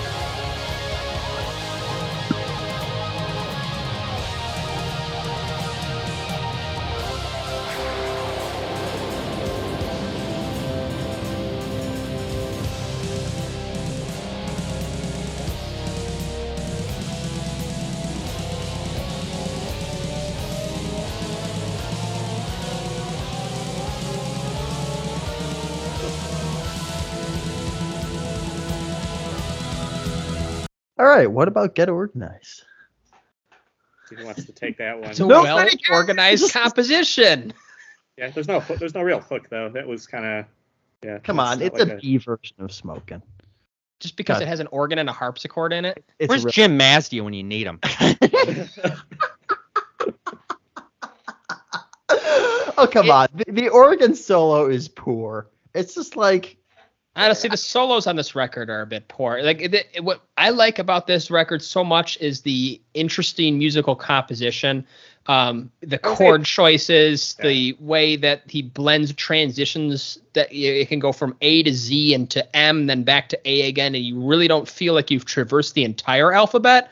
Like yeah, you know you've moved, but you don't really feel like you're Yeah. being warped all over the place. Uh, because there's parts of this that's straight up smoking, and then you got parts of this that is just like neoclassical garbage, and then you've got like layout on the organ solo, and you've got iconic Boston moments. All you know, what's this song? Well, this song's a little longer, but right, really, it just happens within the span of such a short period of time that I I like it. I will say it was ballsy of them to put out what a four and a half minute uh, organ solo in '94. yeah, that's uh, They, isn't that cool? yeah. Okay, I- on, like, you like, like I said, I, when I heard this, I'm like, I wanted to hear lay what out you on the guys. organ. This is one where I'm like, I want to hear what you guys had to say about this because I was listening to it and I'm like, you know, this is a very professionally constructed medley. I mean, it's not like where it was just thrown together. I mean, it has, um, but I mean, does it? Yeah. yeah, is there enough here, yeah, to where to take it out of being just empty calories and just music just being thrown in your face, or is there something? Yeah, or is there something deeper here? You know what Uh, I think would be ballsy? This this is what I really wanted them to do. Was make Walk On a like an eight minute song. That would be ballsy for Well, he had to make '94. ten tracks though. Yeah, I The know, 90s but competing with albums that are Yeah. 13, 15. that's what I think would have been cool, and probably would have made Walk On more interesting. Yeah, there is there is one part where I'm like, it sounds like a really cheap Casio patch at 225. Kev, can you cue that up? Yeah, sure. Yeah, Oh no, but that's Walk On. Hang on.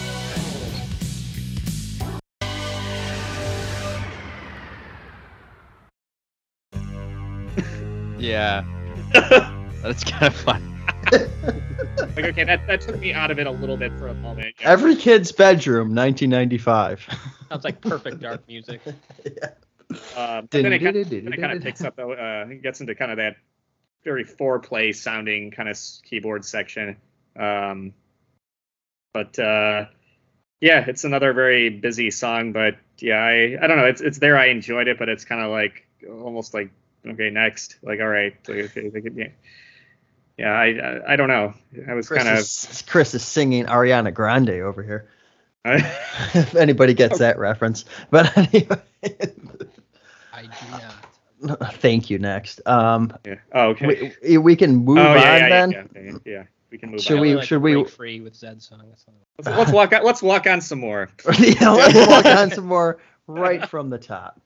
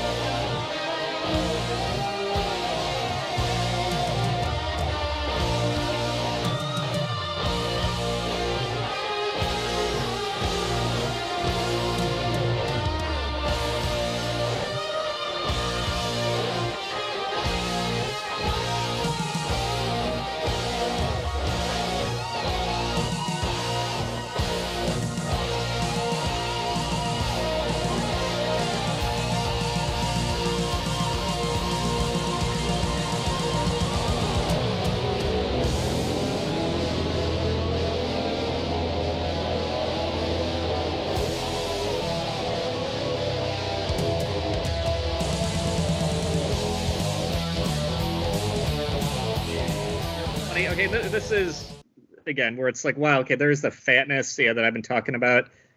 But I wish they would be saying something instead of whatever that was. Uh, and again, it took me a minute, like the first time I listened to it, where I'm like, I didn't realize I was into the, that song after like, because again, a lot of these songs kind of meld into each other. But in particular, right there, I'm like, I was like 30 seconds, and I'm like, oh, okay, we're back into, we're back into Walk On. Okay, all right, here, here we go. Yeah, I don't know. Uh, it's just again, it's an extension of Walk On. Did they do it better the second time? I, I don't know. yeah, I don't know. It was a yeah. I don't. It, it, yeah, it's it's it's weird. I don't at, the, at this point in the record, I'm not sure. Yeah, it's a brain that's just it's a, or it's a song that's just I mean, twisting my brain. Not to give anything away, and because I really don't want to, but like the it's like Chris says, does this offer and like on subsequent listens, are you going to listen to Walk On some more? Or are you just going to go for Walk On? I think I'm probably just going to go for Walk On, and I think one, yeah. yeah, and I think that's one of the things why I said I wish they maybe would have had the balls to combine all of them because that would make Walk On like this reprise Yeah, it would make more sense. cool, musically. right? As opposed to like, ah, this is very skippable, especially if you're not hot on Get Organized already. then you, you know, then Make you your might epic songs less skippable. Yeah, Yeah, How That's much would you skip on. Close That- to the Edge? That is Well- a problem when you you divide it up into parts. That ah, just dit, dit, dit, dit, and then suddenly you've kind of lost the It's meaning. It's like everybody on 2112 just skips to the the the part the radio edit. oh yeah, instead of Well- listening to the guitar being tuned up. Yeah. and that's what I was telling Kev when, when you had to step away at the beginning there, Mark. I'm like, I kind of, in a way, based my rating off of nine songs instead of 10 because I kind of just put the walk ons together. Uh, so, yeah, is one needed? I, we, I don't know. Find out. yeah. All right. Well, let's move on to the other song featuring good old Tom on the drums. You wanted to hear him on the Skins twice. You got your wish. Oh, I sure did. this is what's your name? the name? world was yearning. Starting at one minute and fifty nine seconds.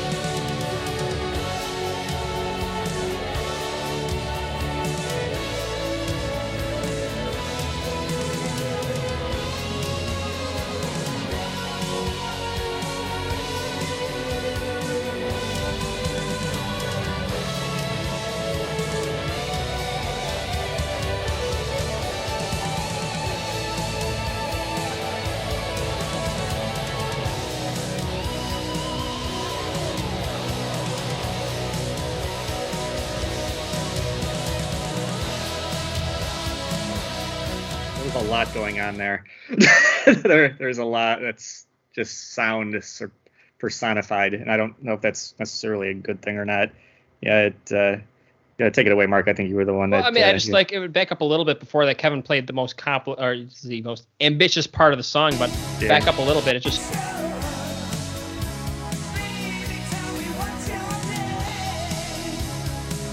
I mean, is it is it filler? Is it demo sounding? Absolutely. I- the I- singer is absolutely not leading the band there, but it's one of those songs that you just kind of forgive for being on the back half of the album. One of those songs that kind of sneaks up on you and kind of gets stuck in your head. And if you if this was released in in 80s, eh, come on, 82, since did not sound like that in 82, but 86, it's perfectly forgivable. It's just a kind of a a what would you call that? Just like a guilty pleasure filler. I- I- I- it's I following that- the formula. Yeah, I hate that synth drum behind the, the behind everything though. It just has Why this did he give weird. himself credit to something that's so bad? It, it, it clanks. It, it like leaves. you it, like, think you would just hide and blame it on somebody else. Hang on, was- what's Yeah, can I I can't ex- start this from the the top? Go This, ahead. this synth line is It's got the reminding me of click something.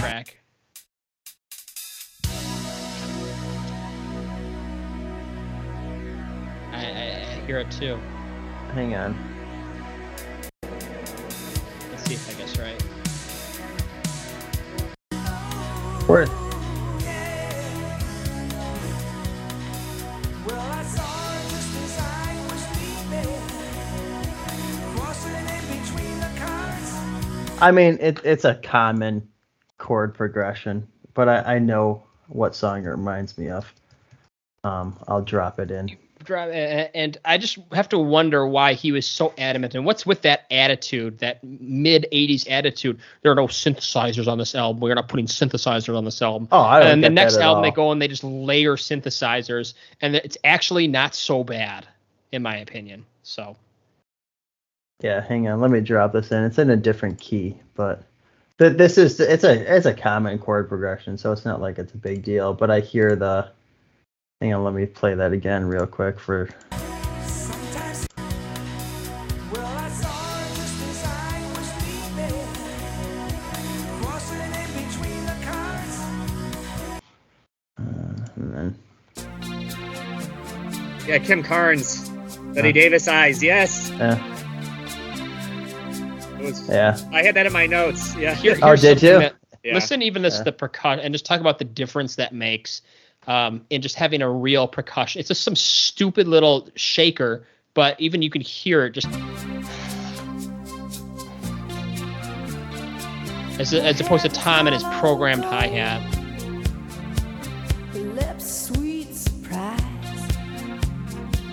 Her hands are never cold. This is the Boston that we could have had. Yeah. Yeah. There's a What what year was this? It was 83, I think. Was it okay? Yeah. Yeah. Anyway, uh, anything else about what's your name? Uh, there was I don't know. Uh, I got two point. Uh, one part that sounded like Asia, another part that sounded. Yeah, Somebody skipped a mag. No, I was just deleting. Oh, that's that. Bad Davis eyes. Yeah. Um, yeah, 125. Uh, again, it's like this is 94, not 82. If you could do that up, yep. Yeah, just that guitar sound reminded me of. Yeah. Yeah, that's. Yeah, it-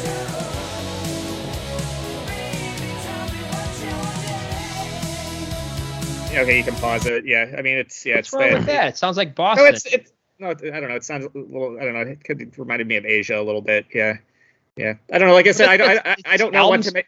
I don't know what to make of this band anymore. That's where I'm at. I don't know. That's, I that's what you have to appreciate this album from that he can blend he can cohesively blend 76 78 Yeah, who I- 82 86 who and care. balance era van halen all together without it falling apart does that equal a nine no admittedly it probably doesn't but it makes it interesting Um, I will say, Mark, that of all the songs, I wish this one had been recorded by a 1985 Boston. If Tom Scholz weren't so stubborn in 1985 with the no synthesizers thing. I feel like throw some 85 production on this, get a real singer, and this could have been actually a pretty cool song. Maybe even a hit for them. Who knows? But it certainly would have made the band's story different yes. of course it would have but yeah in, in, in a cinematic way, I suppose. The the '70s Titan reemerges with some silky smooth AOR sounding, you know, AOR See- rock radio. In my mind, and one of the reasons why I'm disagreeing with you so much is that I wish that this had been the 90s were all about the back to basics, right? Everybody ditching the synths, everybody going back to the guitars, rock, and drums.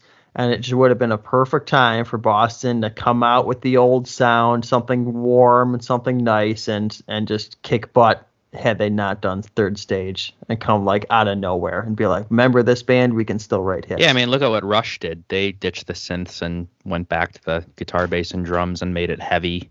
Oh, Van Halen too. Van Halen. too, Yeah. So- I feel like it kind of would have been. I mean, I know that's Tom would be latching on at that point, but he, you know, if he had not done third stage, it, it almost would have been there would have been a mystique about about the band. Like, remember that band that released two albums and we haven't heard them for like what whatever happened to them, and then they just come out of nowhere with an amazing album.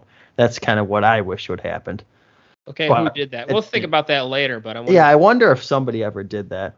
Alice Cooper Um, kind of, but he didn't take a break. Right, yeah. Let's move on to a cover tune. Yes, we've had Amanda, we've had Holly Ann, we've been through the women, but we're gonna get Magdalene. a, a cover tune by one of the one of Pennsylvania's most popular rock bands, Hybrid Ice. I am looking them I up gotta, now. I, I gotta run for a minute if you guys want to run through this. Yeah, uh, Chris, don't worry about it. Um, no, let's start this one at four minutes.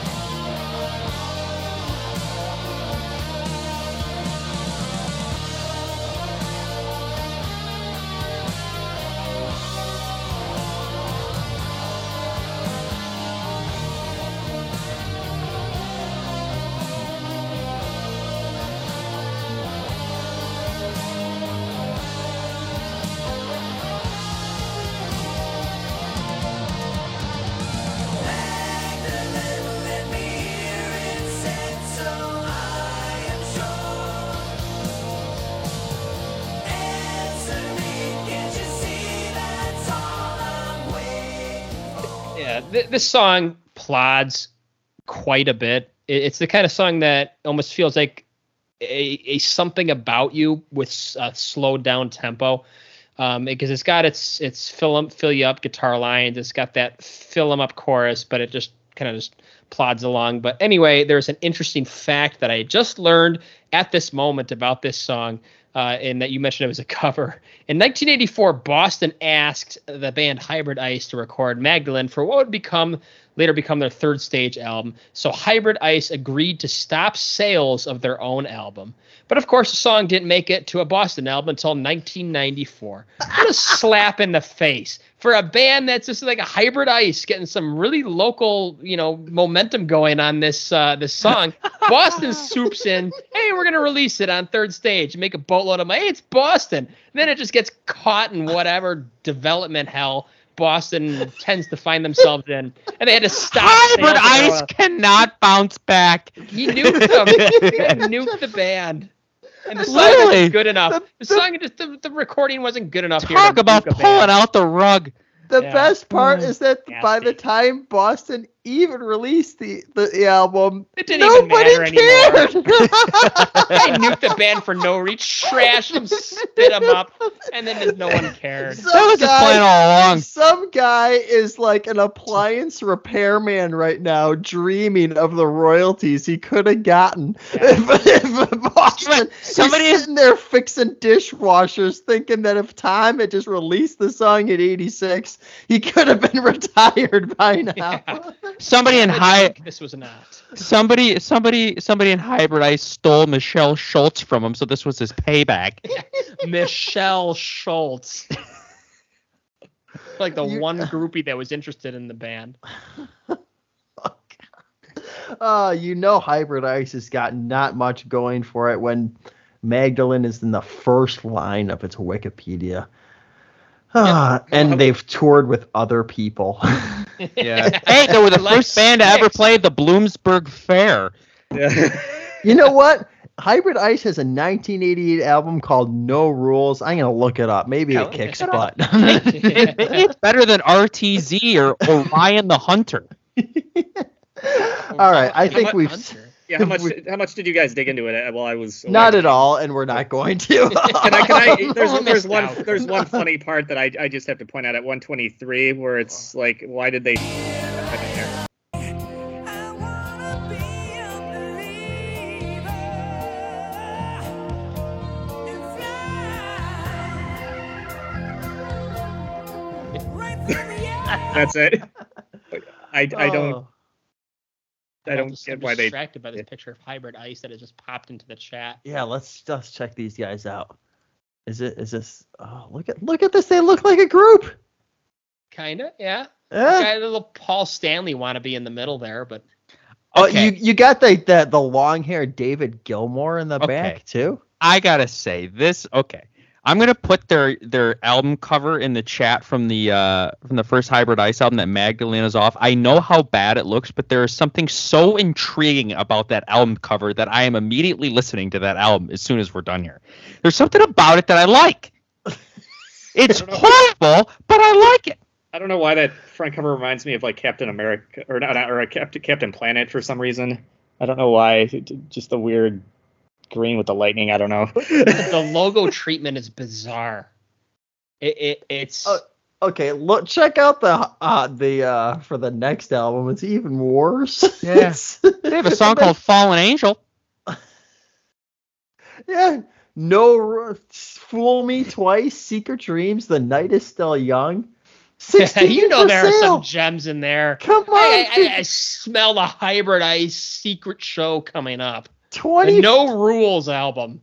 60, 60 bucks gets me the LP in mint condition. Factory Hybrid Ice shield album. and original shrink.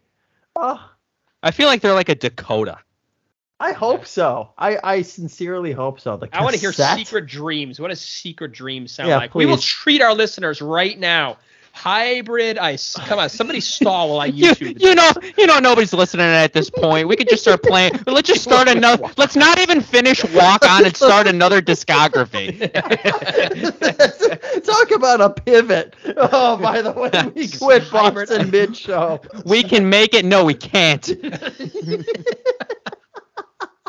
Here we go. The world pre the Spotify debut, I'm sure, of uh, Hybrid Ice's Secret Dreams. What oh, do we please got? tell. Is this a music video? I don't wanna fall in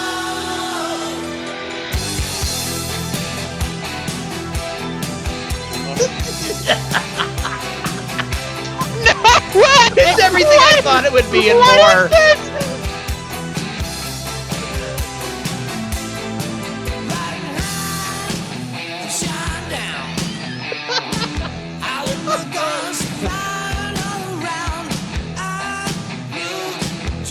I gotta save that for later. oh man. How about, how about we? How about, yeah. How about we do pivot to that? Yeah. it's never happened before. The band buried by Tom Scholz. I'm serious. I'll give this a go. So, Look at this some, one a go. Sounded pretty okay. some unknown band from from Pennsylvania just takes over the show. Can't even finish a Boston album because it's a We've moved to hybrid. Look at that guy. That guy's got to be the drummer. Guy with the the the on the far right, Yeah, the full yeah. beard. That's He's the- drumming. he- you got he's the- drumming all over him. He's the I Sid. Haitian of the band. Yeah, Oh, just a little bit too much chest hair exposed in the photo. It's perfect. yeah. And that, who? Which do you think the guy in the tallest guy is he the singer? He's the singer. He's got the Paul Stanley gaze going on. Where's the frimpy is hair. the bassist in the back or next to the singer to the right? I'm just, I just going to guess everybody. The guitarist's in the back. I think guitarist. The guy standing in the back looks like he could be a little emo. Got a little bit of straight leg jeans going on, and a little bit of a, a, a covering the pimples on the forehead haircut. They get the bangs all the way down. Oh, This is a podcast. Nobody can see this image, but please. out Hybrid ISIS on Qobuz. Oh, Oh my that's really- lord! The entire discography. I'm getting the FLAC and the open backs immediately after the show. Oh, All Oh, right. this is great. All right. We got one more. Let's, let's- We have one more called "We Can Make It." Well, here I'll, I'll say this. We well. I, I have one last thing to say about Hybrid Ice. You want to talk about gaps in between albums?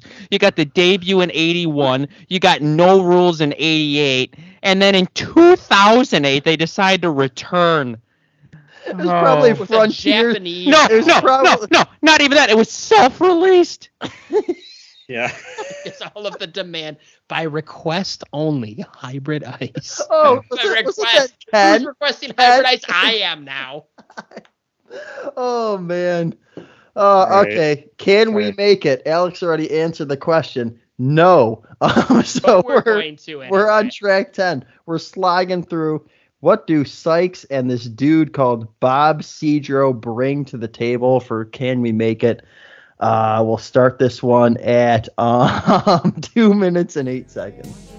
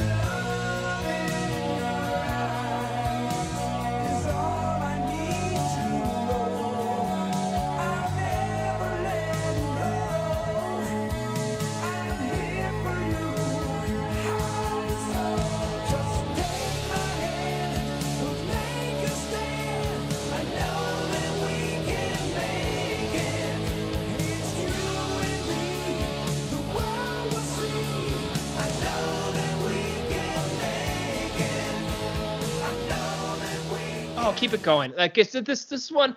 It, it, it's. Uh, I mean, I'll stop so I can talk. The, the I don't know the qualities of nostalgia that this song brings out. It's it's not in any way good. It's not in any way representative of prior Boston albums. But the way that it can evoke it um, is just you know it just brings the river of tears for what the band could have been. When I talked about the sadness upon listening to this album, the way that they could have blended a 1986 and brought it back the way they do. Uh, eh, this is the solo section here because you're playing the second chorus, but let's just keep listening because I'll point out when it comes in and it just hits you.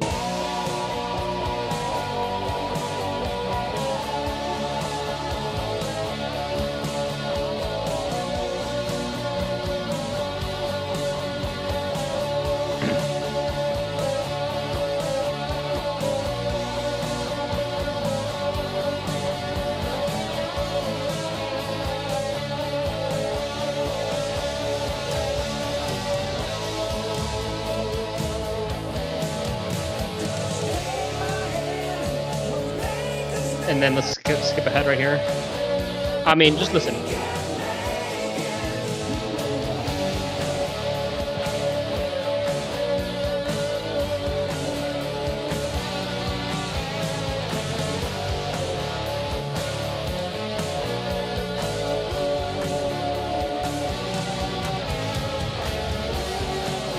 I just love the way those claps are brought back. Uh, I'll say first and only time. There were there were some parts in that in that chorus that I liked, but that's one of those songs where the guitar sound is so huge, and I feel like I would like that song so much more if there was more power amongst the other instruments. Because you just listen to the drums and it's just like this thin, weak. It almost like it's hard to take the song seriously. It like kind of brings the rest of it down because there's some there was some good potential there. I think. there were there were some good parts going there. I think the problem with this song that I had most of all is that it's, it was a little bit of a snooze in the beginning, and it eventually picked up. Like those parts that you played, Mark, were great. Which And is funny And it felt like a closer. I didn't even. That was the song that I stopped halfway through before we started the show. I didn't even get to the good part. oh Well, no! I'm glad I played it for you. I'm glad you did. Yeah, because there's just oh, something about the way that those claps bring back the pangs of nostalgia that I complained about, uh, you know, kind of being a little bit too overused on the first album. But you know, it, it almost feels like the guy. It makes you almost feel for the guy, like he he he has it, but he can't get out of his own way, or he's not willing to let somebody else take over and bring him where he needs to be. It's sad. It is in a way, actually. The the whole thing, the more you think about it, is kind of a sad story. Of it, you, you just get the sense that this guy had the brass ring on album one in '76, and it was never he like fumbled it and was never able to get it back Yeah, but the band is still so well respected. If you say, you know, Boston, people say great, good, I love it, iconic. But Honestly, I don't think anybody's delved past the Yeah. first two albums in Amanda. or the first, yeah, the first two albums are really and Don't Look Back, the the single. Yeah, Um, and like that's we're doing we're venturing into unknown waters for a lot we of are. classic rock fans here. we're taking the dive for you, shark infested waters ahead. The the band just didn't have like let's say Van Halen had the brass ring on album one, Queen had it, and uh, you know by at least by certainly by Night at the Opera, and you know it- you could argue that Van Halen lost the brass ring uh, when for especially for uh, Van Hagar. Uh, di- people who didn't like that era, um, but they all brought it back at some point. Queen Yeah, always yeah. returned, and Boston just, you know, that- Even for just- Van Hagar, you could say maybe they lost something, but they were now doing number one albums, which is respectable, and maybe that's what Eddie wanted. So like maybe he got it in that way. I feel like all the bands that we've mentioned have gotten it back in some place. They Mhm. didn't just fumble it from the start, and then that was it. It just saw Um, uh, the way that they were speaking almost like a eulogy of the band. like it's, they We have still two more got- albums we to go. More albums. Even though, uh, as far as I know, there's some stuff on Corporate America that was on this album, and Oh, that's always fun. yeah, there's nothing like a revisit of. Oh, there's a bonus track. Okay. I, I swear on one of these, it's got like additional songs that we've already heard. Maybe it's on the Frontiers.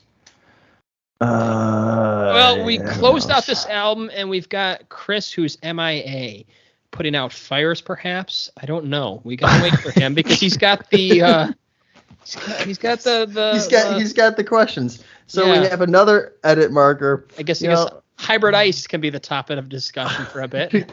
Chris is Chris already ordered hybrid ice. Amazon Prime is at his door with the vinyl. Yeah, he's there he is. There, yeah. Chris is secretly downloading hybrid ice. He, Yeah. he pretend that he doesn't like it. I'm, I'm having secretly loading up his issues. iPod. sounds like some good stuff. All right, uh, yeah, I don't. Yeah, for that last song, I just had sap, sap, sap. Uh, uh, more generic, clean arpeggios. Um, faceless ballad was another one. Uh, like a stock photo. Um, a stock photo. yeah. Uh, what else? Being a, It- a Getty came, image. It came See, with you the have, a, flame. you have a picture of a Shutterstock. ballad. It's this one. It's it's neither here nor there. It's just kind of yeah. It came with the flame. Yeah, it came exactly. With the flame. Um, yeah, that- Ah, so it's Chris. It's up to you to see who gets two buys, two terminates. Right. Um, yeah, uh, it's funny. I think we covered uh, at least two or three of my questions in the discussion. I think we Yeah. just move on to some hybrid ice trivia. Oh, we could do that. That they have an extensive Website. extensive website about the entire history of the band. Okay. You could just start pulling stuff I, from I, there. I, I, I, I, I can imagine that it's more ex- extensive than this album. Yeah, I- Oh I, boy, I think it might be. yeah, this- biography yeah, is that like yeah, somebody I- had I- a five thousand word paper to write, and they were gonna write ten. Yeah, Thousand. well, yeah, yeah, if there was one issue with the walk, the walk on era, it's not. You're not going to see books written about. Oh, there's like, nothing. There's Yeah, in nothing this, on this. yeah, in this, in the same vein as like an appetite for destruction, which has been, yeah, this is not that type of album period or, or, or album era. well, let's, Chris, let's push yeah. through it. Let's get through this. Let's Hit wrap us this with one. what you got. All right, uh, let's see. Where do I want to start? Okay, we'll just. Uh, all right, well, yeah, just a bunch of true or false. Um, all right, uh, true or false. Um, despite the times in which uh, the album was released, the album still went platinum. True or false?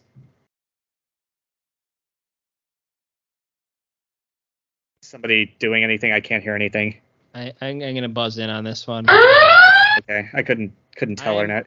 I'm gonna go far. Uh, oh, jeez. Um, It, it's oh, great. it- it's my- Boston. It's true. It's true. They All right, yeah, you're yeah, you're correct. Yeah, it did go platinum. Yeah, but that wasn't enough to dig Tom out of the hole. Yeah. All right, so we got one for Mark. People right. bought this album. That's interesting. They had those diehard hard rock fans who were Yeah. not going to be dissuaded they're- by Pearl like I said, Jam. yeah, and, yeah, yeah, Boston is a weird entity. I can't really compare them to anything else as far as business-wise how they function. But uh, anyway, okay, uh, question two. Uh, true or false? The album entered the Billboard 200 at number seven. I got nothing Yeah. on this. Hang on. No. Yes, Kevin. Uh, false. Uh, no, you were incorrect. It was, it was Oh, true. Okay. All So. Whatever. Kevin is out. All right. It's probably, yeah, I'm sure he's so uh, broken up about it. Um, yeah. All right. Why did uh, the buy get reorganized? Come on. Yeah, or just that whole series. Yeah. Come on. walk on and walk on again. So you have to get all get the whole Yeah. collection. Yeah. Yeah, you know I was gonna buy both walk-ons. Um, all right. Uh, true or false? Uh, I Need Your Love was a surprise top 10 hit and peaked at number five. Chris is just pulling out uh, billboard questions. Yes, Mark. um, I'm concerned about this question because I don't know if it peaked at number five. but it was a hit. I don't know. Five is too high. I'm gonna go false. Uh, you are correct. Yeah, it didn't even crack the top 50, actually. Jeez. yeah. Which is interesting. Okay, that's two for Mark. All right. Can he sweep this? Let's see. Uh, let's see. What's. Uh, oh, it's just silent over there.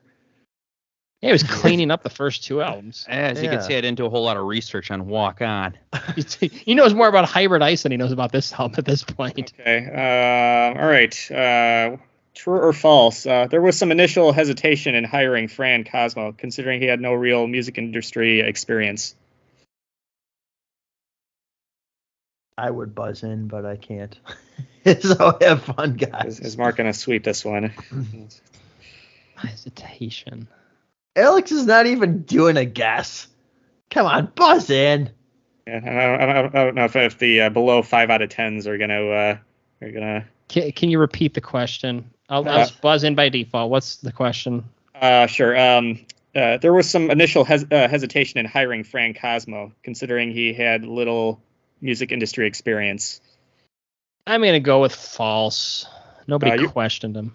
Yeah, you are quite. No, you are correct. Yeah, he was considered kind of a part of that uh, inner circle, having played on the uh, some of the solo albums.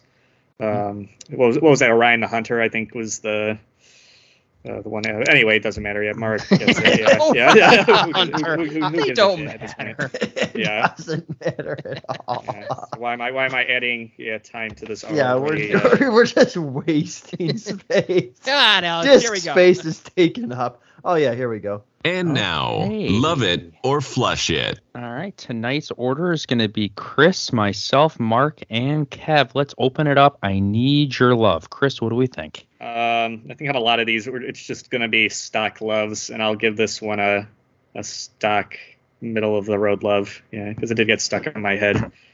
Yeah, I'm going to give this one a, a like for me.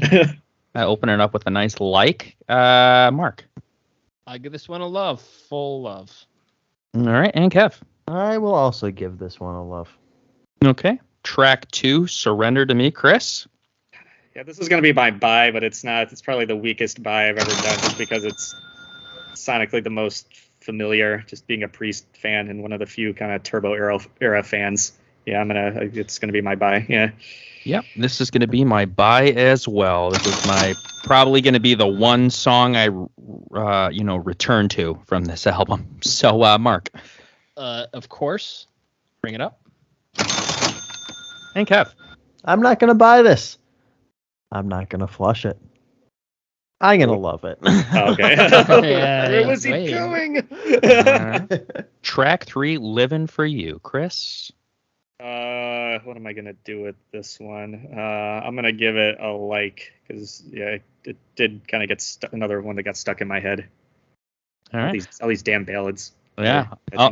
I'll, gi- I'll, gi- I'll, I'll give this one a love. I, I actually thought this was going to be Mark's life or song Uh, maybe it still could be. Who knows?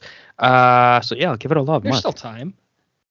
I do love this one. I, uh, like I said, grew on me. Didn't want to, but uh, eventually did. Eh, it's maybe a bit too long, but whatever. It's the 90s. It's forgivable. Okay. And Kev. Uh, I'll give this one a stock love. All right. Track four, walking, talking, hawking at night. Chris, what are we giving this one? Yeah, I don't I don't know what to do with this one because I I like it, but it's it's not really Boston. I don't know if I maybe I'll. I mean, I can't really support it too much just because of the guitar tone. I, guess maybe I'll flesh it. Yeah, unfortunately.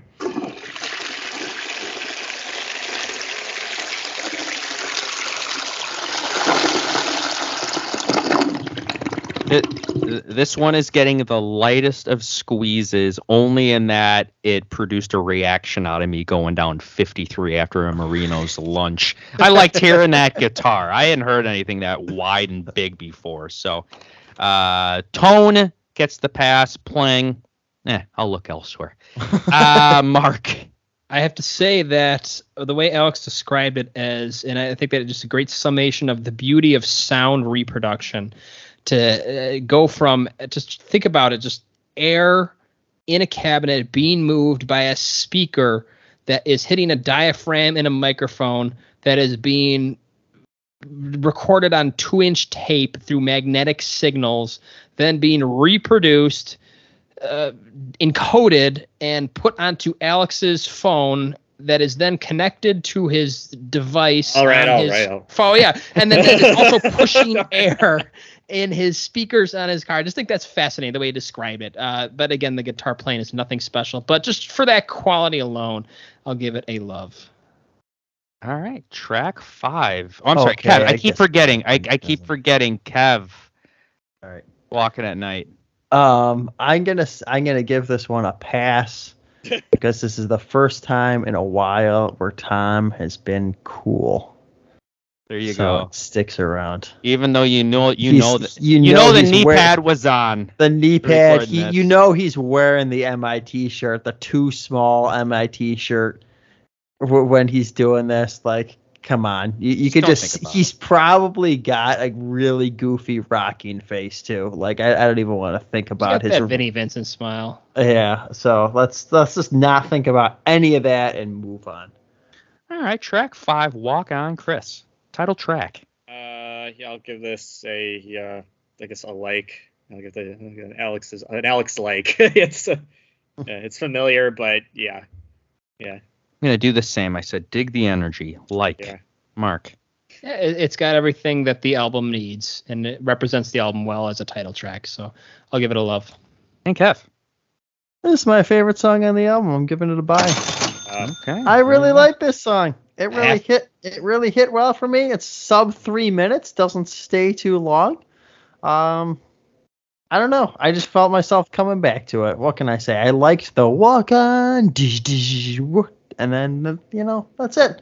Says it's to bit. say, uh, I know Chris has prefaced all of his likes with or loves with likes. So far, this album's a 19 out of 20. Oh, you just wait. yeah. they- they- These are these, these are not goes. Oh, well. oh, let's go ahead and get on. Let's get let's get organized. Chris, what do we think? Uh, again, I'm gonna go keep going on the like train. I appreciate it, even though it's not. Again, it's not here or there. It's just kind of there, but it's it's professionally constructed. So I'll give it a. Yeah, I'll I'll, I'll leave it. I'll leave it here. Yeah, if that makes sense. I'm just rambling at this point. It's what 10, 15. Yeah. Uh, this is where you spent about an hour at the Allstate Arena Boston show, and the wife says, "Start up the car." this one is getting the tea with the self start. It goes up in flames like a Casino. Oh boy. Might be making a race to the exits pretty soon here. Mark, The bladder's feeling full on this one. Just notice how my bladder feels a little full. Uh, so, uh, with that in mind, that means a flush. Oh, okay. I don't remember this song, honestly. okay, okay, okay. the the stupid neoclassical shred part, Oh, it's just the The- laying on the organ. the bad organ. Um, yeah, I, I have a vision of somebody stacking some plastic explosives in an organ and just wiring that thing. What? Like What? Sammy Sosa's boombox No, being no, smashed. what- Somebody what- nuked Tom's What, what, organ. what's what's it headed for a heartbreak where the The piano just piano explodes? So for those of you who Walk at the don't know. Sammy Sosa was once a star on the Chicago Cubs who would subject everybody else into the locker room with his salsa music. And one day, Kerry Wood, a pitcher on the Cubs, had had enough. Kerry Wood's probably the only guy with enough clout in the club room to take a bat to the boombox, and that's kind of, I guess, when somebody takes some plastic. I've never heard explosive- that story. Yeah. Oh, you got you classic. got Moises Alou urinating on the hands, and you got boom boxes flying. salsa music. Kerry Wood is going to town on Just the thing. Just imagine somebody coming in right after Tom gets off the organ. He press stop on the on the, on the tape deck. Somebody comes in with a baseball bat. and just engineer who has goes raid to quit. Town. It's his unpaid intern engineer. Tom's Right. making do all the work. Just rage Right, quit on the Whir- organ. Wurlitzer just getting the pieces. Keys are flying everywhere. He's just silent in the chair. He doesn't know what Know to, what to say? Yeah. The guy pees on the organ. And Well, I guess they didn't like that one very much. There's a oh. Chris hygienist quit. That's I know, yeah. Oh, this is- Yeah, How do you go out? Yeah. I, I'm sure you all know where this is going, so it's just unleashing. Those those are the sound of the keys rattling against the floor. okay, track seven. Walk on some more. Do we want more of it, Chris? Oh, I'm staying right in my chair. Uh, yeah, we can. What do I want to do with this one? Uh, no, I'll just flush it. Yeah. he, Yeah. he can salt some notes to say, yeah. yeah. There's more that's tea worthy. Yeah. I would like to think, Chris, that you turned the paper over and it just said flush on the backside. Yeah, it's it's it might it might get a little predictable, but we'll have to wait and see. Yeah. Yeah. All right. Uh, yeah, this is where I'm like, well, you really only need one version of the song, and I'll take track five. So, uh, eh, might as well go ahead and flush this one. I mean, really, I gave it.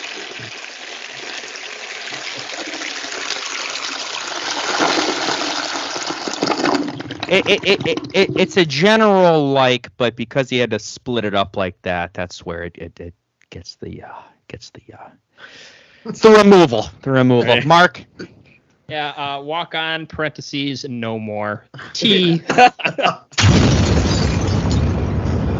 Oh, man. Wow. Well, I'll follow it up with a uh, predictable flush.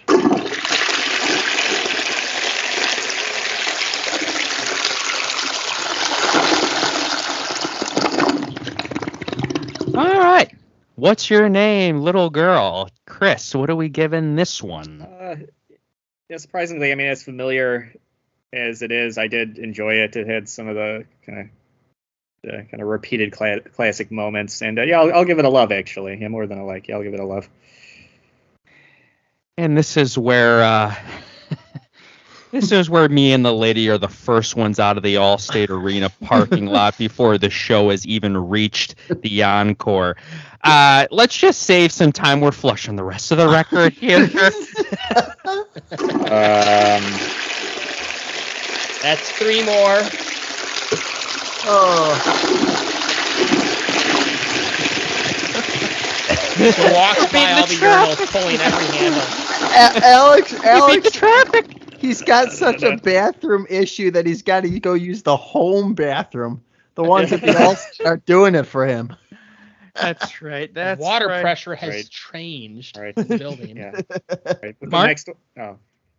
Oh, Uh, this one, I, I think I, I kind of want to flush it, but it's saved by a bit of the has potential. So I will borrow a stock like from Chris and put it here. Okay. And Kev.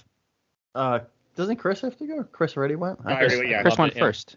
Oh, okay. Yeah, I don't even remember. Uh, and that being said,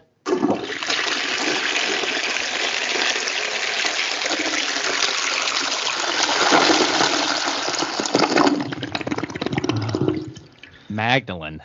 Chris. Track wanted to nine. keep the the, uh, the flush train going, but I gotta be a little bit more. aggr- No, wait, no, no.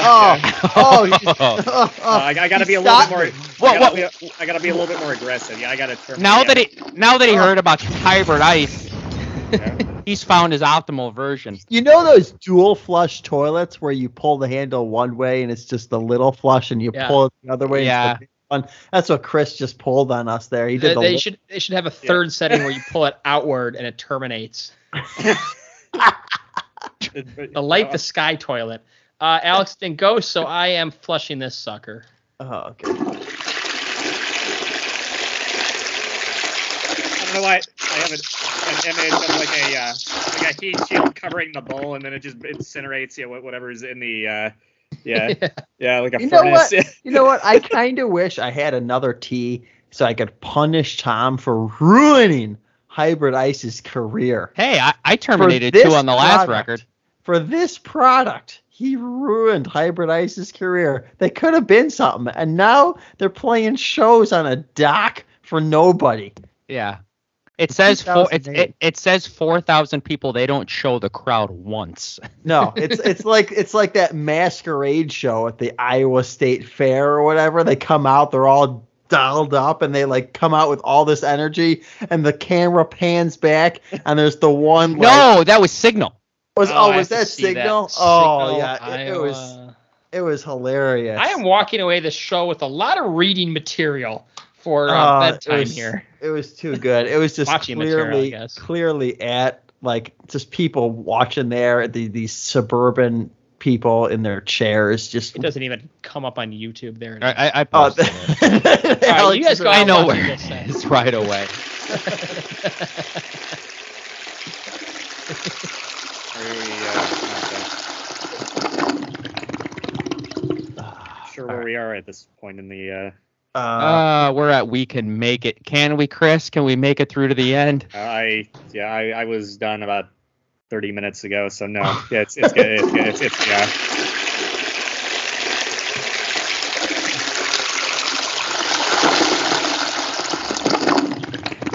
You know where I stand. yeah. Yeah. that's Mark? that's. You already got it.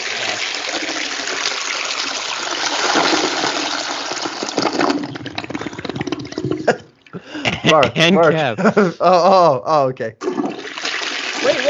Wait. I am not the. Okay. We went out of order a little bit there. I don't uh, does it really matter at this point? Oh, I like it. Put a rubber glove out and. Oh, and oh yeah. Chris's rubber glove. I got we it back go. here somewhere. Yeah. I retired it for the evening. I explained why. So let's move on. That Okay. closes the album. Um, I guess I'll I'll I'll do the rational thing. I'll lower my score to a seven.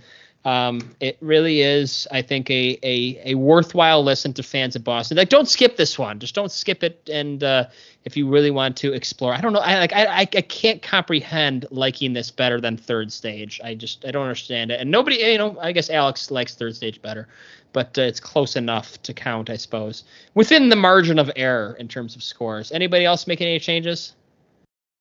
Uh, you know, I think I I might bump it to a six. Yeah, just because of the yeah some of the hooks. Yeah, that kind of grab you. You know, Chris is very generous.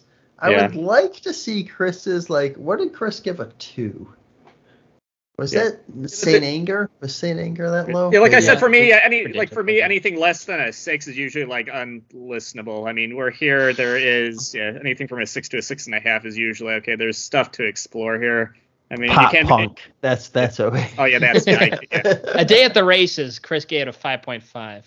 okay. yeah, pop pop punk, punk is more. Flash yeah, Gordon three. Yeah, just it's like Yeah, Flash. that's Gordon. just biologically I can't.